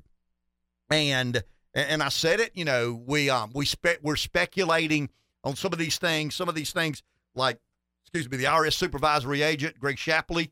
I mean, he's on the record. I mean, he is accusing uh, the administration of stonewalling or slow walking the investigation. That's his word against theirs. We don't know any of that to be true. We do know that CNN is beginning to pay a little bit of attention to this story. Um, the New York Times has zero reporting. I mean, imagine that. You've got all these accusations. For, uh, for argument's sake, let's say they're nothing but accusations. I mean, there is no there there. The, the New York Times still has an obligation when an oversight chair, a judiciary chair, uh, several whistleblowers say these things to me. If you're a journalist, you either prove or disprove um, them to be true. You don't take a pass on all of these. Right. And it's just interesting to me. I, I, guess the story of the weekend to me is, you know, the, the media talking about Ukraine and, and Russia and the, the, the mercenaries and the, the, the, the, the insurgents and, you know, what we believe and what and what we don't believe. And and the New York Times says reports out of Moscow is. And I'm going like, wow, they they believe the reports out of Moscow, but they don't believe the oversight chair. I mean, they, they, will believe some of these um uh the company Wagner and some of these mercenaries. I mean, they, they'll they'll believe some of the stories about that, but they won't report what the oversight chair has to say about some of the accusations uh, being made or the um the Ways and Means chair. Remember Chairman Thompson uh, toward the end of the week last week. Uh, J- I'm sorry, Jason Smith, Chairman Smith of the uh, Ways and Means said last week that um you know they have a lot of uh, information and um, incredible reporting that says this is true or that. It's just mind-boggling to me how quick they accepted the Russian narrative or the Wagner narrative or the Ukraine narrative. I mean, an, an American media publication is so interested, keenly interested in what's happening in Russia, Ukraine, Burisma, uh, excuse me, um, uh, Belarusia or Belarus. Uh, it's Burisma they're not too interested yeah, they're, in. they're not interested. It's Be- Be- Belarus that they are very interested in. and um, and this guy that they thought was a hero and lauded as a hero, all of a sudden gets on a plane and goes to Belarus. I mean, I, I, I don't know what to make of any of that, but but I do know that they seem to be interested in it. They seem to be reporting about it, and maybe once again, it's this generational disposition that um that people on our team have historically had. And I'm talking about the Wall Street Journal and National Review, because I knew this was going to happen. The second that the insurgents reared its head and there appeared to be a coup underway, and it was um you know the um I mean it's it's from one brutal dictator to another, but anyway it is what it is. Pick your brutal dictator hmm. uh, of the day. But um but it was interesting to me how many in the National Review were, were like, yeah, back to business as usual. You know, the, the military industrial complex sees an opportunity to present propose, propose the world as the dangerous place it needs, you know, 900 billion. The world's a dangerous place. But this is proof of it. So for you out there who want to cut military spending and not spend a trillion dollars a year every year, every single year, um, don't you see why we must? And I mean, it just it, it reinforced my suspicion of the Wall Street Journal of the National Review. I mean, they, they, they bought into this American empire. They're fond of the American empire. They believe the preservation of the American empire is predicated upon nearly a trillion dollars a year in annual defense funding. And, um, and Trump is a, or perceived as a anti-war president. And because he's a anti-war president, he must be dealt with accordingly. Let's go to the phone. Someone's there. Nick in Lexington. Good morning. You're on. Good morning, Ken. I've been kind of in and out today, and I was wanting to mention some things I had heard about. You're talking about young families and and this, and they're talking about how much later people are getting married. Um, one of the things I thought was interesting that you might like to research. I heard a stat now granted it was just on YouTube, so take it for what it's worth, that 80% of men between 25 and 35 who are single haven't had a date in three years. That uh, 90% of the girls on dating apps swipe on the same 10% of guys in the market. Have you heard of it? Have you thought of Yeah, any I, of mean, this? I don't know that I know those exact stats, but I, I've read things very similar to that. I sure have. you know, and that um, a lot of younger guys, um, like in the preteens, are going to that. Is it Andrew Tate, that real ultra misogynist, talking about? You know, are you familiar with who I'm talking about? I Talking am. About how how men have boys have been emasculated so much they really don't know how to act anymore with our schools. And I just thought it was interesting, and and that men are opting out for two other reasons. It's really not a good deal with our laws when you get divorced, and the and the uh, presence, the ease of porn. And I thought that I would point those couple things out if you haven't thought about that. And I think about it, you know, I was like, you know, it's just not worth the hassle sometimes, they're saying, some of the guys when they're interviewed. And I thought I'd just point that out. And I, I didn't know if it had been mentioned. Thank you, Nick. Appreciate that. I believe at the core uh, of some of what we're dealing with, and we we've talked about this in some way, shape, or form. And I'd love to get. I mean, I think we can really go down the road with this. The The concept of masculinity is aggressive. I mean, it's not it's not bound by the constraints. In other words, um, you better not do that. The um, I mean, I think what's the Dobson, uh, the Family Guy, uh, James yeah, Dobson? J- James Dobson. Uh, you know, focus on the family. That's where I was headed. Focus on the family. James Dobson talked about raising boys and raising girls. You know, a girl gets on her bicycle, jumps a ramp, and skins her knee, and says, "I'll never do that again." I mean, that's crazy. Uh, the risk reward proposition makes no sense. And a boy does it and skins both of the knees and says, "Well, it's obvious the ramp wasn't high enough, but I wasn't going, I wasn't going fast enough." I mean, there's something about men. I mean, there, obviously, there's something about women that society needs and and and, and must have as part of you know who we are and what we're about. But I think the the, the war on masculinity has been ideally conceived, and it's about conformity. Masculinity. I don't. I don't know the, the, the I don't know the um the anonym for masculinity. Oh, excuse me for um conformity. I don't have any idea, but but it's pretty damn close to masculinity because masculinity says that that I you know I'll try things that maybe don't make sense. I, I'll do things that have never been done before. Um, I, I'll exhibit a, a certain I don't know primitiveness. You, you see where I'm headed? I mean, almost like yeah, this doesn't make sense, but somebody must do it. Um, with with all due respect to the females, how many women were in that submersible? I mean, the women said that doesn't make sense. I'm not going down there in a in a submersible made from Home Depot. I mean, there, there's nothing. And men said, I don't know. Looks like he's got it taped up pretty good. You know, I think the light will work. You see where I mean? I, I just think there's something instinctive about manhood, instinctive about masculinity. And I think when government decides that it wants to control more and more and more aspects of our life, it removes some of the barricades. And one of the major barriers to government control is masculinity. I mean, there's no official survey that says, wow, the government can't control these people because they're more masculine th- than other people. I, I, I noticed this when I put something on Facebook about my father, because my father was a complicated man. My dad and I didn't have uh, the perfect relationship. It was like any other. I mean, I've said it before and I'll say it. My dad was my hero and the ghost that haunted every day of my life. Still is. He's still my hero and the ghost that haunts every day of my life. But my dad was a man, unapologetically a man. And and my dad, I guess, taught my brother and I that there's no shame nor embarrassment in manhood and masculinity is to be celebrated. And it was so interesting to me when I put that on Facebook, and I'm not encouraging people to go to my Facebook page, but but how many women were like, Amen. Amen. I mean, I think women understand that, that masculinity is a necessity to advancing the society. And I think Nick is all over it there about the um, you know, we're we're convincing boys that masculinity is bad.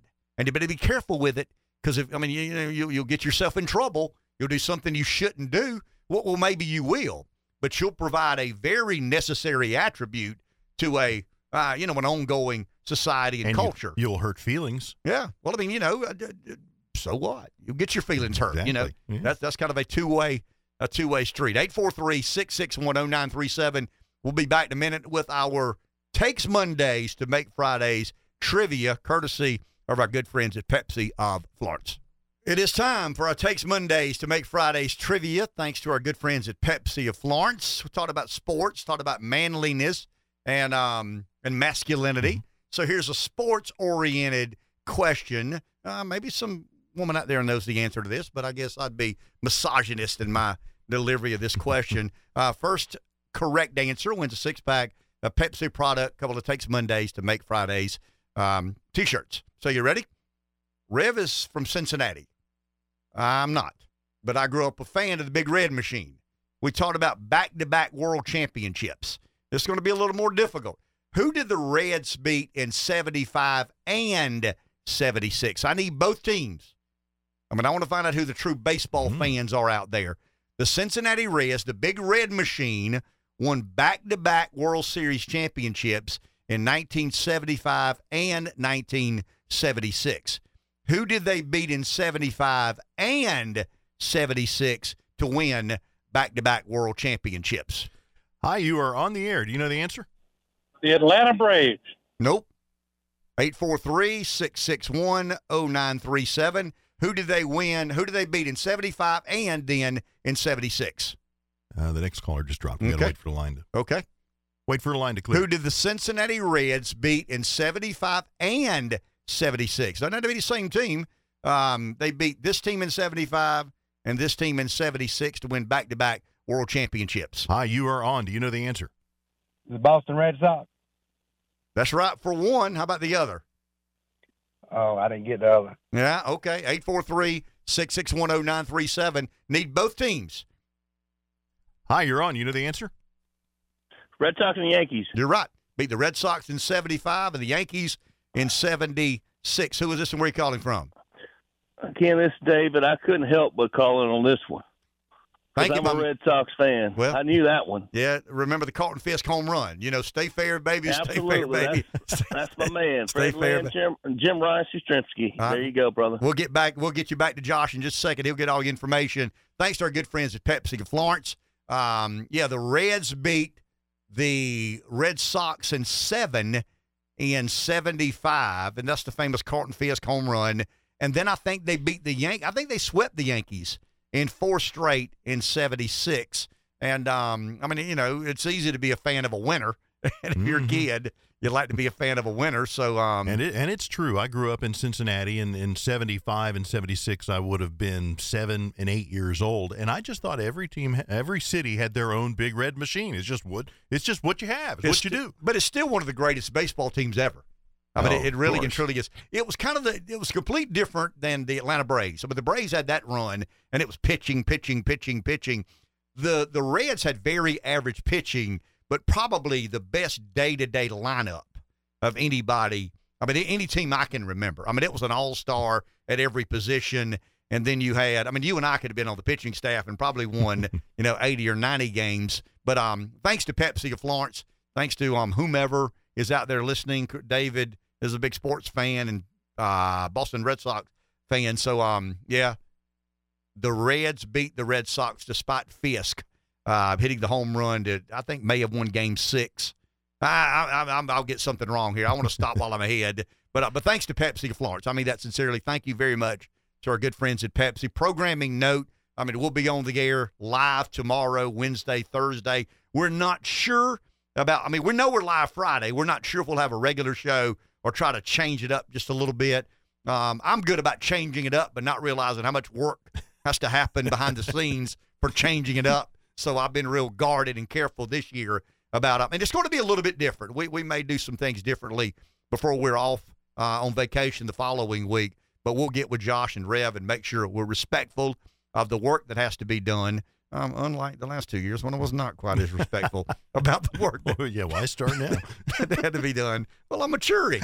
okay. Uh, I'm maturing here. Yeah, I'm, I'm Well, losing my masculinity. I'm conditioning.